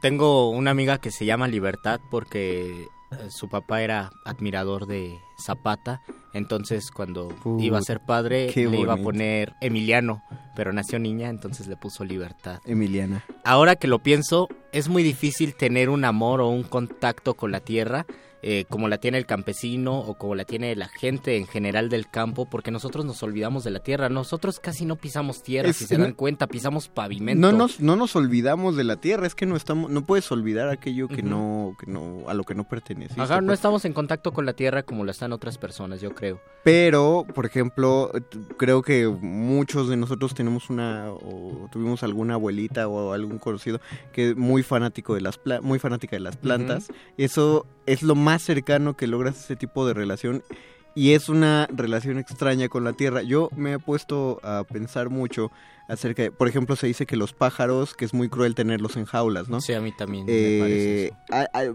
bueno, en- al, al respecto, por ejemplo, los canarios ya han sido domesticados a tal grado a lo largo de, de los siglos que un canario ya no sobrevive en fuera de una jaula. O sea, no puedes dejar libre un canario porque ellos están acostumbrados a, a vuelos Pero es cortos por y estar causa del ser humano Exactamente. A lo que voy con esto es las plantas serán conscientes de que están confinadas en un pequeño espacio de tierra. Yo a mí me parece que no, porque es, eh, cualquiera que haya cuidado una planta sabe que llega un momento en el que debes trasplantarla y pasarla a una maceta más grande, porque la planta empieza a crecer fuera de, de- de su pequeña prisión. Lo que quiero, lo que me pregunto es si la planta sabrá que su espacio es pequeño y demanda un espacio más grande. Yo me lo he preguntado mucho con los árboles, los árboles del bosque y los del campo y los árboles de la ciudad. Que si crecen demasiado porque se sienten O- en un campo abierto. Es decir, el árbol, yo sé que no es consciente o es consciente de otra manera. El árbol del camellón se siente mal por ser un árbol del camellón y no ser un árbol del bosque. No lo sé. Mm. Me parece que, pues, son misterios que. Depende qué nunca- camellón, porque hay camellones bien feos. y ahí sí y sentiría en, feos. y en relación con el cultivo de las plantas, el- creo que también es una manera de aprender qué somos. Eh, para cultivar una planta, para cultivar algo, necesitamos estiércol. es decir, el estiércol que nosotros lo podemos traducir a sentirnos mal, a tener odio, a tener ira, estar deprimidos, sirve para algo, sirve para cultivar. Nosotros cuando sentimos ese estiércol metafórico en nuestro ser, en nuestras emociones, lo que queremos es desecharlo y no nos damos cuenta que nuestro sufrimiento es el estiércol que se puede convertir en plantas, en flores, en cosas buenas y cuando uno tiene relación con el campo, cuando por lo menos cuando uno platica con alguien que tiene relación con el campo lo conoce perfectamente bien, sabe de qué va la vida, por qué tenemos que cultivar y qué es lo que tenemos que cultivar. Como que, que- que es lo que... Ah, claro, o sea, O sea, en o sea, nosotros- conoces los ciclos de la tierra, pues. Cono- te conoces a partir de la tierra y a partir de tu relación con la tierra, porque nosotros no tenemos relación con esa tierra, nos olvidamos y lo que queremos hacer es desechar lo que sentimos en lugar de ocuparlo como abono. Si alguien apenas está sintonizando este programa llamado Muerde Lenguas, la sección de resistencia modulada dedicada a la literatura, las galletas y en este caso a la tierra, seguramente ya se estará preguntando, bueno, ¿y en qué momento llega la plática de literatura? Eh, porque estamos partiendo de nuestra premisa de que todo es literatura y todo tiene que discutirse como tal, porque después de un rato Un maestro muy querido chileno, Hernán Lavín, eh, en su taller de poesía, después de hablar mucho, decía, ¿y esto qué tiene que ver con la poesía? Esto, jóvenes, es la poesía. O quería hablar de Neruda y acababa hablando de la migración. Decía, ¿esto qué tiene que ver con Neruda? Neruda es, Neruda. la migración. Mira, antes de que de justo que leas, Ciania Nayeli, saludos. Sí, Saludos. Creo que es Cianya, sí, Cianya Nayeli nos, sí, no, porque tiene Sí, la Y acá, nos manda un link de una canción, un videoclip de una canción de Marta Gómez que se llama Tierra tan solo. Yo invito a la gente, está en YouTube el video, eh, invito a la gente a que, no ahorita porque se les va a empalmar con el programa, pero que vayan guardando ahí el, el videoclip de Tierra tan solo, pues para ver esta... esta ¿Y quién la canta? Marta, Marta- Marta González. Marta Gómez, perdón. Marta Gómez. Esta, pues para checar esta aportación que nos hizo Ciaña, muchas gracias. Y también nos comentó. Eh, ah, mira, justamente puso la misma canción eh, en el, nuestro post sobre la Tierra de, Ah, en el. Facebook de Resistencia Modulada. Dice sintona- sintonizándolos con hartas ganas. Porque- Muchas gracias porque nosotros hacemos el programa igual con Nuestro trabajo de investigación muerde lenguosa que siempre hacemos. que siempre realizamos. eh, yo encontré muchas, o hay muchas canciones sobre el agua, sobre el fuego hay más, y casi siempre se menciona el fuego en muchas canciones. De la tierra, no de la madre tierra, de la Pachamama, sino de la tierra como en el elemento creo No, que ahí no, no. existe. No, lo que pasa es que eh, en sí eh, eh, tienes que agarrar el símbolo. O sea, para encontrar un poema o una canción o incluso una novela casi siempre agarras el símbolo. Eh, las canciones de fuego, por ejemplo, tienen más que ver con... Con la pasión. Ajá, y, y- y el sexo y cualquier... Y, y la violencia, y la explosión, eh, emociones fuertes, pues. Pero no en si alguien hace una canción de, ah, cómo crepita el fuego en la, en la hoguera. Lo mismo en lo que tiene que ver con el agua, hay canciones a los mares, a los ríos, a, a cosas que fluyen, pero no en sí al agua. Y creo que inmediatamente cuando oímos la palabra tierra, luego, luego al menos creo en el 90% de los casos, te remite o al campo o a la identidad y principalmente en una identidad como de tierras originarias. Yo no sé lo que piense una persona de origen celta, o, o sea, toda esta gente que vive en Reino Unido cuando escuchan acerca de la tierra, si los remite a su a, a ese legado de, de que eran grandes criadores de ovejas o, o esa clase de cosas, si los remiten a los druidas, no sé si tienen esta clase de, de memoria histórica que nosotros eh, de alguna manera tenemos, no como debería tenerse, eso ya lo explicó el modernísimo el programa pasado, y, y se está hablando mucho ahorita de que hay, hay una especie de discriminación del sistema hacia las tierras eh, originarias, hacia los indígenas, pero sí lo, sí lo recordamos de algún modo, vimos tierra y pensamos campo. Y pensamos además hay una, hay una relación con nuestra identidad. Se dice que la identidad del mexicano es mirar hacia el pasado. Nosotros construimos nuestra identidad porque miramos hacia nuestro pasado. Sí. Y la identidad del estadounidense es porque mira al futuro. Su identidad se construye a partir de la gran visión del gran proyecto imperial, ¿no? De, del futuro. Mm. Mientras que nosotros, si miramos al pasado, creo que estamos mirando la tierra y estamos mirando lo que pasó en esta tierra. No hay como caminar, por ejemplo, en Pino Suárez, esquina República del Salvador, y encontrarse ahí una cabeza de Quetzalcoatl a Claro. la mitad de la calle. Claro, Dices, claro.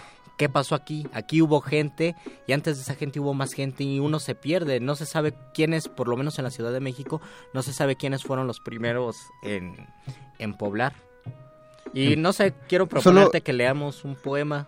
Vamos a este a leerlo, pero solo quiero si puedes buscar de nuevo el número de WhatsApp para repetirlo porque estamos teniendo muchos comentarios por ahí. Eh, déjame primero leo, nos escribe 5296. Yo tenía un pre-bonsai y se me secó. Oh, Qué feo, porque son, son unos árboles muy cómprate bonitos. un brócoli. es, es un pre pre que se bonsai. te lo comes. Saludos, siempre se disfruta tu, su programa. Ah, siempre disfrutamos Muchas que nos gracias, escuchen. 92. Te mandamos un bonsai sonoro para, para llenar el alma. Nos repite eh, de nuevo Emanuel, el sociólogo de Acatlán. Gracias, me gusta un buen su programa. Gracias, Recuerden, porque somos polvo de estrellas. Eh, ah, mira. Eso es verdad. Eso es bonito porque, claro, la estrella dentro de todo también es tierra. Pero O sea, polvo todo lo que enamorado. está. Pero polvo seremos, pero polvo enamorado. Por Muchas favor, gracias, Emanuel. en contacto en WhatsApp con nosotros. Es el. A ver si puedo leerlo. 55 47 76 90 81. Otra vez, 55 47 76 90 81. Perdonen, al, al compañero eh, Luis Flores se le está haciendo tierra a la boca, pero eh, Tengo es que sí se, los ten- sí se los tenemos que decir. Eh, vamos a canción o algo y se le va la tos Ajá. solo cuando le abren el micrófono. Por favor, si hay un psicólogo que me diga Por qué favor que le diga por qué Luis se le ¿Por está qué voz enterrando no la voz. quiere, no quiere hablar con También ustedes? nos escribe 1340, casi los acabo de escuchar. No sé si ya mencionaron el clásico. No, no lo hemos mencionado. clásico? Viaje al centro de la Tierra de Oh, Julio Verne. qué maravilla. Uno de esos librazos que a uno le cambian la vida en la infancia. O si tienen algún sobrino, algún primito, alguien quieren regalarle un libro para que se traume y se vuelva explorador mundial, regálenle el viaje Oye, al ya, centro de ya la habían pasado muchos meses sin mencionar a Julio Verne. No Sí, eh, es- eso, eso no sé si habla de un descuido de nosotros o de una culturita más amplia que ya nos hizo salir este de, de Julio Verne. Pero sí, sí, ya habíamos pasado. Dentro de todo, también viaje a la luna sería un viaje a tierra, a otra tierra. A otra tierra. Eh, pero, ¿qué querías que leyéramos Luis, Pues, en los que esperábamos sus comentarios en Te Facebook? propongo leer un poema, bueno, dos Sí. fragmentos, dos sonetos, Ajá. de tú el 5 y yo el 2, Ok. de Manuel José Otón, que habla del, de la tierra árida de San Luis Potosí, del bonito. desierto de San Luis Potosí, y además lo hace de una manera pues muy íntima porque es la separación, se separa de su novia y se separa en el desierto, creo que sí es desolador. Imagínate ya cuando te despides de la chica en el metro que hay tanta gente y no vas a estar solo porque pues te empujan y lo que sea. Ajá, Ahora- te sientes acompañado dentro Ahora todo. separarte en el desierto me imagino que ha de ser terrible y pues este Porque haces una haces un símbolo de la soledad a tu Ajá, alrededor. Todo es solo, ahí sí, estás completamente solo y, y te abandonó. En ese tiempo lo único que había eran berrendos, ahora los berrendos, se- eh, esos venaditos, eh, solo sobreviven en la reserva del Vizcaíno en Baja California, Sí. Eh, pero cuando escribió eso es interesante, cuando escribió el poema Otón había berrendos todavía en la en San Luis Potosí, dicen que hace mil años todavía en la Ciudad de México había berrendos. El poema dice, mira el paisaje, inmensidad abajo, inmensidad, inmensidad arriba, en el hondo perfil la sierra altiva, al pie minada por horrendo tajo, bloques gigantes que arrancó de cuajo el terremoto de la roca viva, y en aquella sabana pensativa y adusta ni una senda, ni un atajo, asoladora atmósfera candente, do se incrustan las águilas serenas como clavos que se hunden lentamente. Silencio, lobreguez, pavor tremendos, que viene solo a interrumpir apenas el galope triunfal de los berrendos.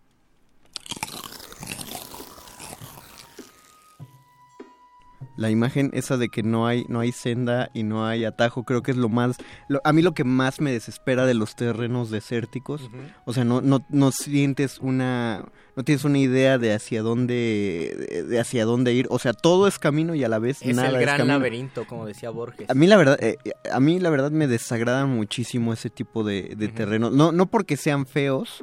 Eh, a, mí me causan un desasosiego espantoso. No puedo ni siquiera ver uno de esos llanos eh, enormes dentro de la ciudad.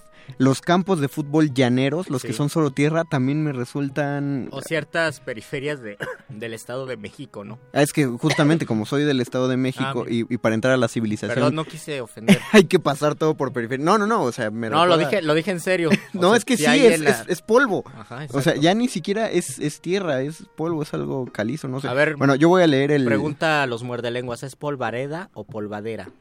Díganlo ustedes. Ah, digan ustedes, tenemos el Facebook Resistencia Modulada y el Twitter arroba R modulada. y tenemos el WhatsApp, eh, ¿quieres repetir? el número? 55 47 4776 9081. 55 47 76 9081 por WhatsApp. ¿Es polvareda o, o polvadera? O polvadera. A ver qué, cuál es la diferencia. Voy a leer el- este soneto 5 de... Pero ¿es el 5 de los sonetos de Manuel José Otón o es el 5 de un libro en Es el particular? 5 de la colección de sonetos que se llama Idilio Salvaje, que Idilio- hablan de la separación en el desierto. Ah, bueno. Poema, eh, soneto 5.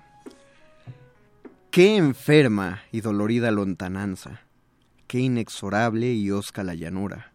Flota en todo el paisaje tal pavura como si fuera un campo de matanza.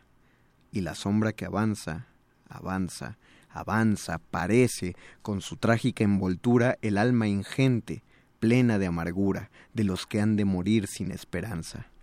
Y allí estamos nosotros, oprimidos por la angustia de todas las pasiones, bajo el peso de todos los olvidos. En un cielo de plomo, el sol ya muerto, y en nuestros desgarrados corazones el desierto, el desierto y el desierto.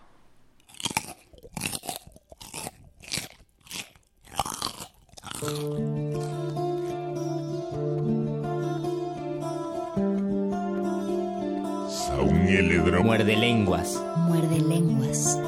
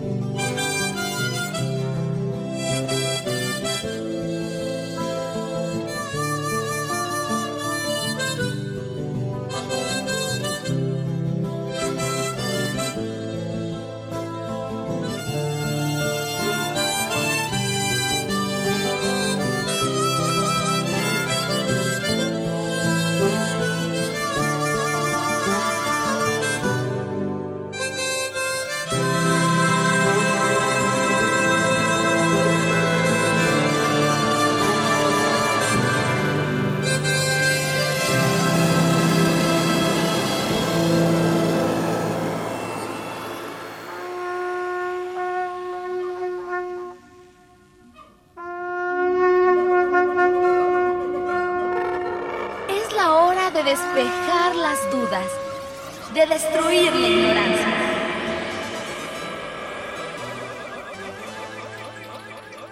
Es la hora de la iluminación con el doctor Arqueles.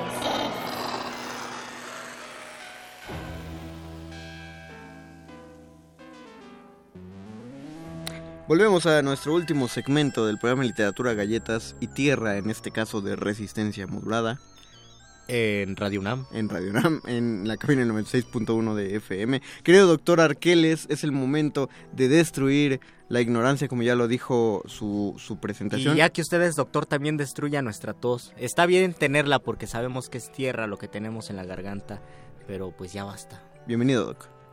Saludos, queridos Mario Conde y Luis Flores del Se Mar. quedaron mu- pendientes muchas cosas el lunes sobre Nos- la tierra, sobre el cuidado, sobre el contacto. ¿De Nah. qué nos va a es, hablar? Pero el, el tiempo apremia, muchachos. El tiempo apremia, Así nada más. que- Permítame decir rápido que nos mandan saludos desde León, Guanajuato. Ah, saludos. Hablan que excelente programa. También nos escriben que casi nos acaban de... Ah, no, no, que maravillosa la canción. la Ah, la programa. canción que escuchamos es de Ismael Lo, que es un cantante africano. No sé en qué lengua africana cante, pero esa canción Tallabón habla de su tierra, de regresar a su tierra. Y también nos escribe eh, 1595 que eh, nos escribe una frase que dice enseñar la explotación de la tierra, no la del hombre. Ese es el lema de la, de la conocida Universidad Agronómica, porque hoy es el Día del Agrónomo de la Oh. Universidad Autónoma, eh, porque se festeja el 163 aniversario de la Universidad de Chapingo. Lo sabíamos, 1595, por eso el programa es de la tierra. No, perdón, pero ya le había comentado en WhatsApp que no lo sabíamos. Ah, perdón. Gracias por el aporte al ser el Día del Agrónomo. Ahora sí, querido Doc, eh, ¿qué, qué se había quedado en el tintero? Hay que explicar una forma filosófica de entender la forma de vida que puede tener el hombre. El nombre que tiene esta, digamos, doctrina es conocida como el sentido de la tierra. ¿El sentido de la tierra? Así es, Mario Conde. Ajá. ¿Sabes qué, qué significa esto del sentido de la tierra? No, no, no. Me no, suena no. al tacto. Pensemos un poco que fuésemos árboles. Ok. Eh, los árboles tienen ciertos elementos o ciertas características que nosotros podemos imitar, como su fortaleza, el, el que dan un asilo y protección a, a quien lo necesite, eh, el que se estiren siempre hacia los cielos pero tengan sus raíces muy bien plantadas. Eh, Este tipo de cosas son, son ideas que metafóricamente refieren también a cualidades humanas y a posibilidades que tiene el ser humano de cultivarse a sí mismo. Ah, lo que, lo que habíamos mencionado un poco, ¿no? Que nos, tenemos un abono y no sabemos cómo utilizarlo a veces. En efecto, mi querido Luis, finalmente cada ser humano es una especie de jardín gigante en el cual se pueden plantar toda clase de, de flores eh, y de frutos que pueden consumirse o que pueden cosecharse posteriormente gracias a un trabajo de constante cuidado. Es decir, la conciencia de nosotros mismos nos convierte en algo así como jardineros de nuestro ser. Es una forma de verlo, mi, mi querido Luis. Podemos pensar que somos jardineros de nuestro propio jardín, valga la redundancia, de ese jardín interno que es eh, todo aquello que nos faculta, que nos da cualidades y El bonsai de tanto nuestro pechito. virtudes como vicios, el bonsai de nuestro pechito, muy bien dicho Mario Conde. Entonces, este sentido de la tierra a que se refiere, pensemos precisamente tal vez un poco en las filosofías orientales y en el taoísmo, y en esta idea de seguir el Tao, que es el camino natural de las cosas. Entonces, ese sentido de la tierra es el permitirnos fluir, el precisamente ser como ese árbol que, aunque sea atacado por una fuerte tormenta, se mantiene firme, bien plantado en la tierra y puede seguir dando frutos y cuidando y dando sombra a los que le rodean. Pero entonces es necesario este este apego a la tierra o, o cuál es la metáfora. No es tanto que sea un apego, Mario Conde, es más bien una relación de amor, si lo ponemos en términos muy laxos, un, un gusto por vivir, por estar en ese lugar eh, y por buscar constantemente esta labor de agricultura de uno mismo, Ok, ok, de, de volvernos un campo de cultivo, que precisamente de ahí viene el término agricultura del latín ager, y de esta capacidad de cultivar que, que se refiere al, al verbo colere. O sea, no, no se trata entonces de, de un apego a la tierra, sino de estar en contacto con lo que nos nutre y nos, y, y nos Con hace crecer, somos. por así decirlo. Somos árboles, pues. con lo que somos. Es una metáfora bastante sencilla y bastante interesante el pensar que podemos ser una especie de árbol de conocimiento, de Mm, claro. sentimiento y de diferentes cosas y que ese árbol puede bien crecer torcido o puede crecer grande y frondoso. Y creo que de eso va la vida, de aprender. A lo mejor sí de cultivar, pero sobre todo de aprender qué es lo que tenemos que cultivar y cómo cultivarlo, ¿no? Definitivamente de tener el criterio para sembrar las plantas que uno decida son las más convenientes para ese jardín. Ya ves que dicen una de las leyes de, de las tres cosas que hay que hacer en la vida. Son cuatro, Conde. A Es ver, sembrar un árbol, escribir un libro. tener un hijo y hacer un meme. Ah, es cierto, ya siglo La XXI tiene un... Pero el, pro- el problema no es en sí hacer esas cuatro, el problema es que el cuidar el árbol, Exacto. educar bien al hijo, hacer que lean el libro y que, Y el, que meme el meme se comparta mucho. y que sea gracioso, o sea, que sea Sí. viral. Nos escribe de nuevo 5296, me recordaron también a la canción de Kimei Neken de José Larralde, aparece en Breaking Bad y dice en una parte Sol de los Arenales, no he visto ese capítulo, o- Ah, o, a lo a mejor ya lo vi y se me pasó. Nuestro querido Candiani nos dice, qué bueno que hablan de la tierra, que es, perdón, nuestra nave, casa, cuna, tumba y sustento. Ese Candiani siempre tan apegado a la Tierra. Que Me por gusta. cierto, que, que, eh, descubrieron siete planetas.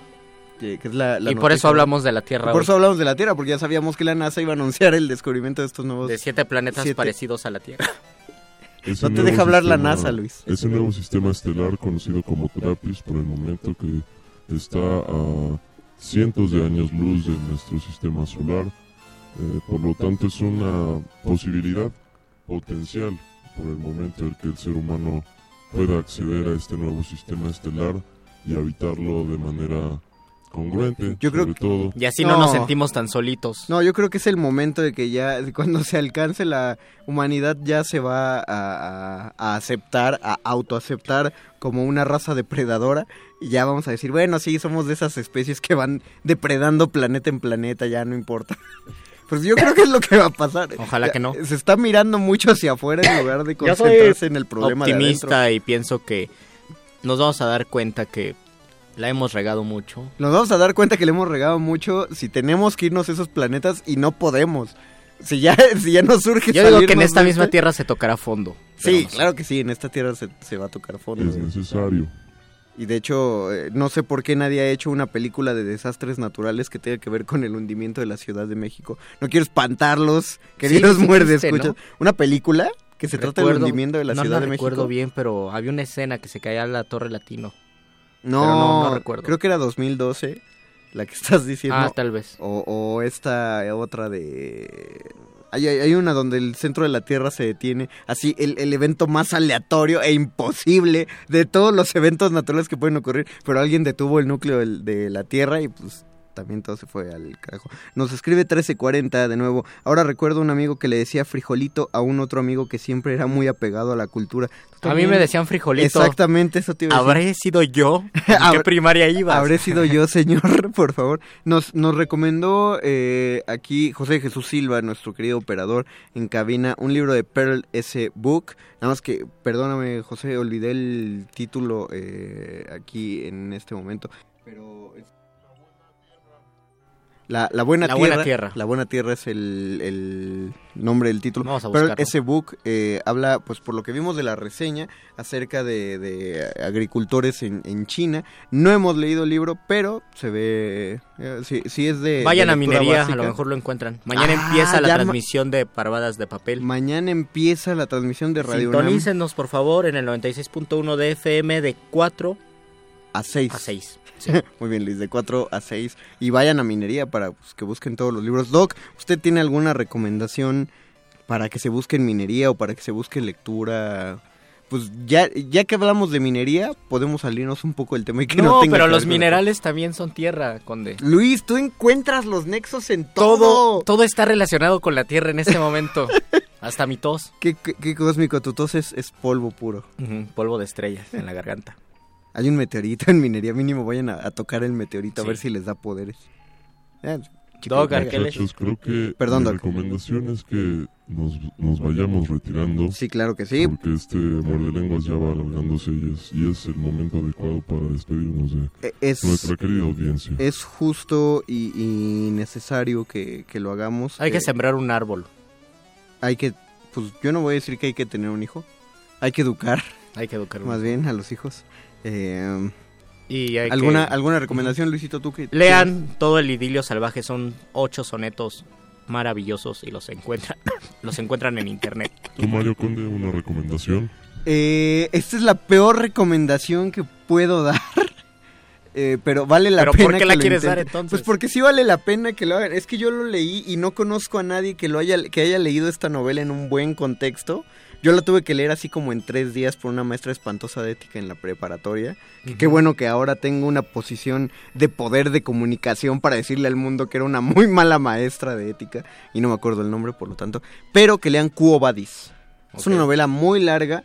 Para aquí no vale la pena decir no leo la novela, me voy a ver la película porque la película dura ocho horas. Ay. La, hay, hay una adaptación que es como la más fiel y dura ocho horas de Quo Vadis.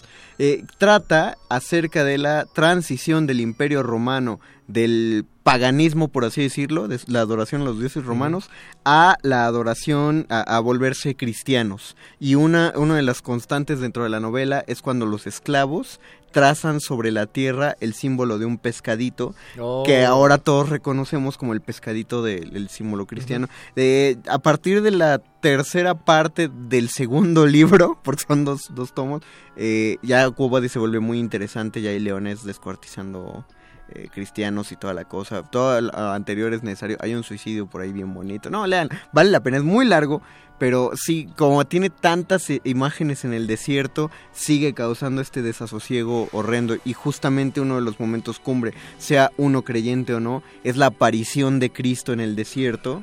Y de ahí la pregunta, Quo vadis, ¿a dónde vas? Quo vadis domine, ¿a dónde vas, Tú, Señor? tú que sabes latín. Tú que sabes latín, Diosito, dime a dónde vas. Para ¿Alguna recomendación, yo Doc? recomiendo A ver. que se acerquen a la obra de uno de los filósofos presocráticos por excelencia, que es Genófanes de Corofón. ¿Con X? Es Genófanes de Jonofón. Sí, Colofón. Colofón, ok. Es de un- uno de los cuatro físicos conocidos por supuestamente definir la existencia a partir de un elemento. En su caso, justo el elemento fundamental es la Tierra. Ah, ok. Hay varias interpretaciones de esto y como ya decíamos el miércoles, se llega a la conclusión de que para Genófanes lo que importa en realidad es la combinación entre, entre la Tierra y el agua, es decir, el barro. Oh. Sin embargo, él, como poeta elegíaco y también como filósofo, desarrolló muchas ideas, tanto metafísicas como físicas, alrededor de la existencia del ser humano en esta tierra. Pues con eso los dejamos, ahí tienen, así terminamos este muerde lenguas acerca de la Tierra. La próxima semana vamos a concluir los cuatro elementos y hablaremos sobre el agua. Sí, no es el que nos Sí, falta. el agua. El agua.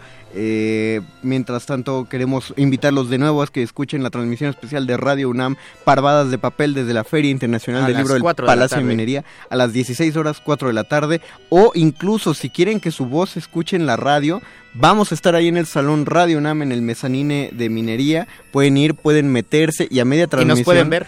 Pueden vernos, pero yo recomendaría que a media transmisión gritaran algo para que se metan los micrófonos y así todos ustedes salgan en transmisión nacional. Es un, es un detalle bonito, inténtenlo. Vámonos, muchachos. Muchas Vámonos. gracias a José Jesús Silva en operación técnica, a Paquito de Pablo Kun que nos estuvo produciendo. Gracias, Paco. Se despide este micrófono el Mago Conde. Luis Flores del Mal. Y el doctor Arqueles. Quédense en esta última media hora de resistencia.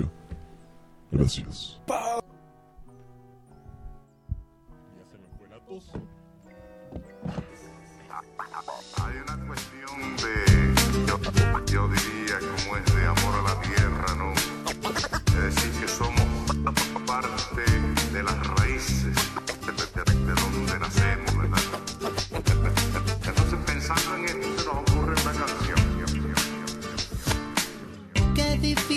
Cantarle a tierra madre que nos aguanta y nos vio crecer.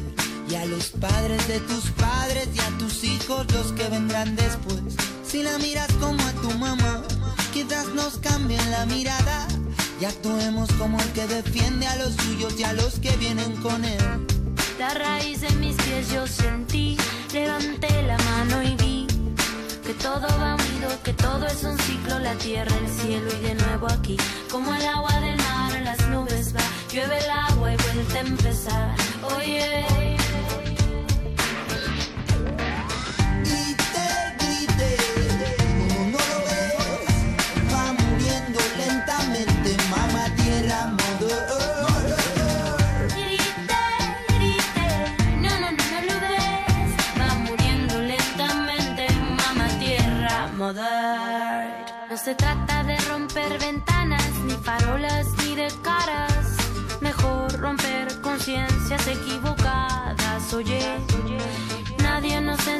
ni a ti ni a mí, nadie nos explicó ni a ti ni a mí. Mejor aprender que corra la voz y quizás conseguir. Bombeando tierra madre dice, bombeando tierra madre te dice basta. Bombeando, bombeando tierra madre escuche. Bombeando tierra madre dice ponte en pie, bombeando ponte en pie, bombeando tierra madre dice ponte en pie, mírame yeah.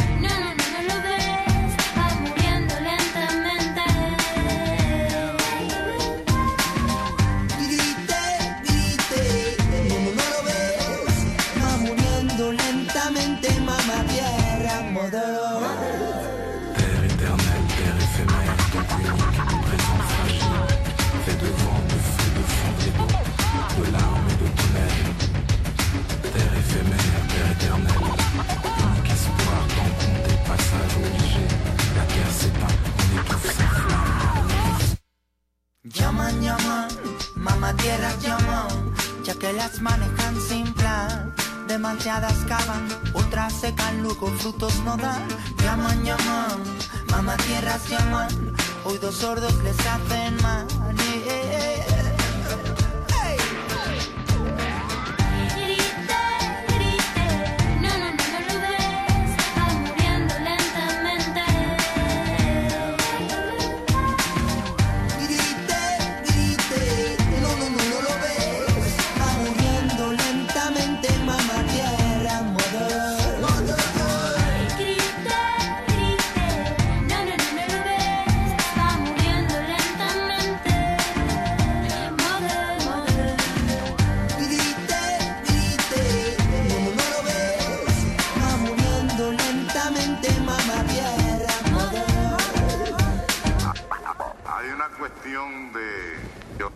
Yo diría, como es de amor a la tierra. Muerde, muerde, muerde. Muerde lenguas, muerde lenguas.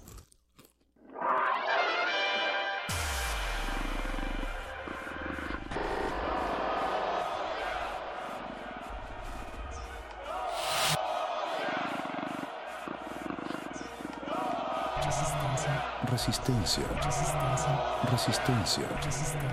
Resistencia.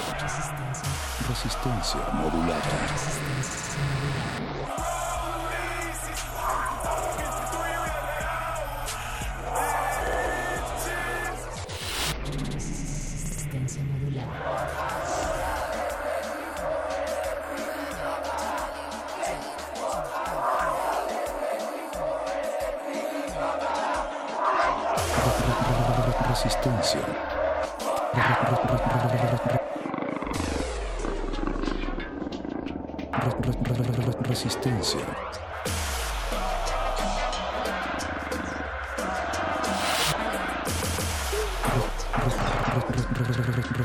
Resistencia modulada.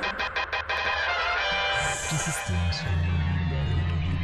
Resistencia modulada.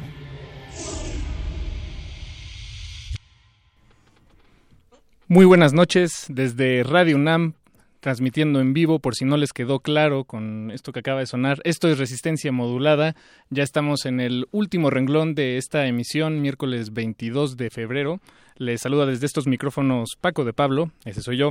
Y para despedir los últimos 20 minutos que, que quedan de esta emisión, eh, pues quisimos compartirles a ustedes, estimados audioescuchas, un unos cuantos temas de un disco que eh, tal vez hoy es otra vez relevante como lo fue allá en 1960, allá en la década de eh, pues de los 60, cuando las demostraciones públicas de resistencia se realizaban eh, por parte de las comunidades negras en Estados Unidos, allá cuando el doctor Martin Luther King, allá cuando se exigían cambios sociales y había mucha resistencia. En realidad no, no la ha dejado de haber, pero, pero es pertinente. Y este disco Es, em, es el We Insist, es el nombre del álbum.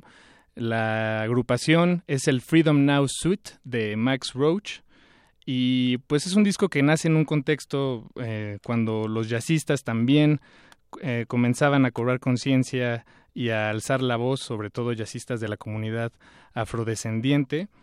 Y bueno, pues uno de ellos, profunda y emocionalmente involucrado en estos temas de, integración y autonomía, pues fue este, el baterista Max Roach, un virtuoso detrás del instrumento.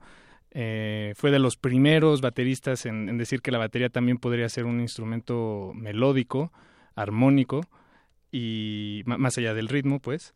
Y bueno, allá en, en estos tiempos él conoció al poeta Oscar Brown Jr., juntos trabajaron por años y crearon esta, esta, este ensamble llamado The Freedom Now Suite con la voz de Abby Lincoln, que fue la esposa de, Max Roach durante, me parece, eh, un poco más de una década, y tuvieron, tuvieron una hija, me parece. Eh, también trabajaron con Coleman Hawkins y Olatunji, un percusionista em, también afrodescendiente. Y bueno, pues les compartimos los, eh, los primeros 18 minutos de, este disco, que es bastante para que nos demos una idea de, pues de, lo que del mensaje que querían transmitir al, crear esta grabación. Hay mucho spoken word, eh, eh, poesía encima de, estas piezas de jazz y de, improvisación. Y bueno, pues esperamos que lo disfruten mucho. Y con esto les agradecemos la preferencia de su sintonía.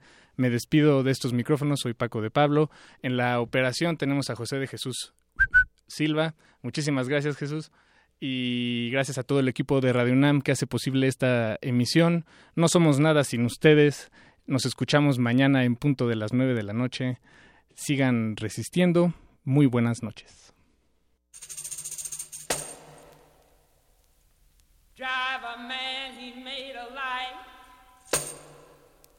but the mammy ain't his wife.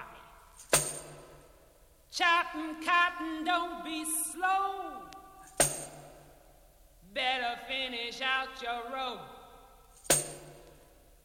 Keep a moving with that plow. Driver man will show you how. Get to work and root that stump. Drive a man'll make you jump. Better make your hammer ring. Drive a man'll swing. Ain't but two things on my mind. Drive a man and quitting time.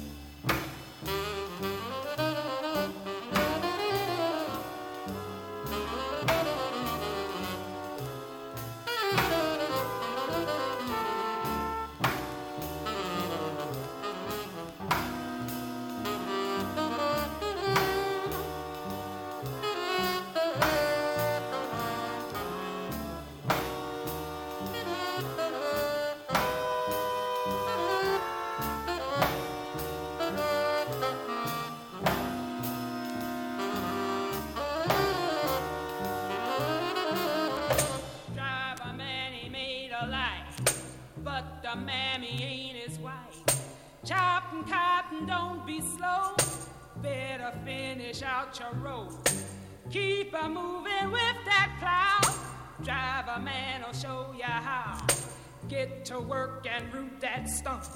Drive a man will make you jump. Better make your hammer ring. Drive a man will start to swing. Ain't but two things on my mind. Drive a man and quitting time. Drive a man to kind of boss. Ride a man and lead a horse. When his cat o' nine tail fly, you'd be happy just to die. Run away and you'll be found by his big old red bone hound. Paddy roller bring you back, make you sorry you is black. Drive a man he made a light, but a mammy ain't his wife. Ain't but two things on my mind. Drive a man and quitting time. Whisper,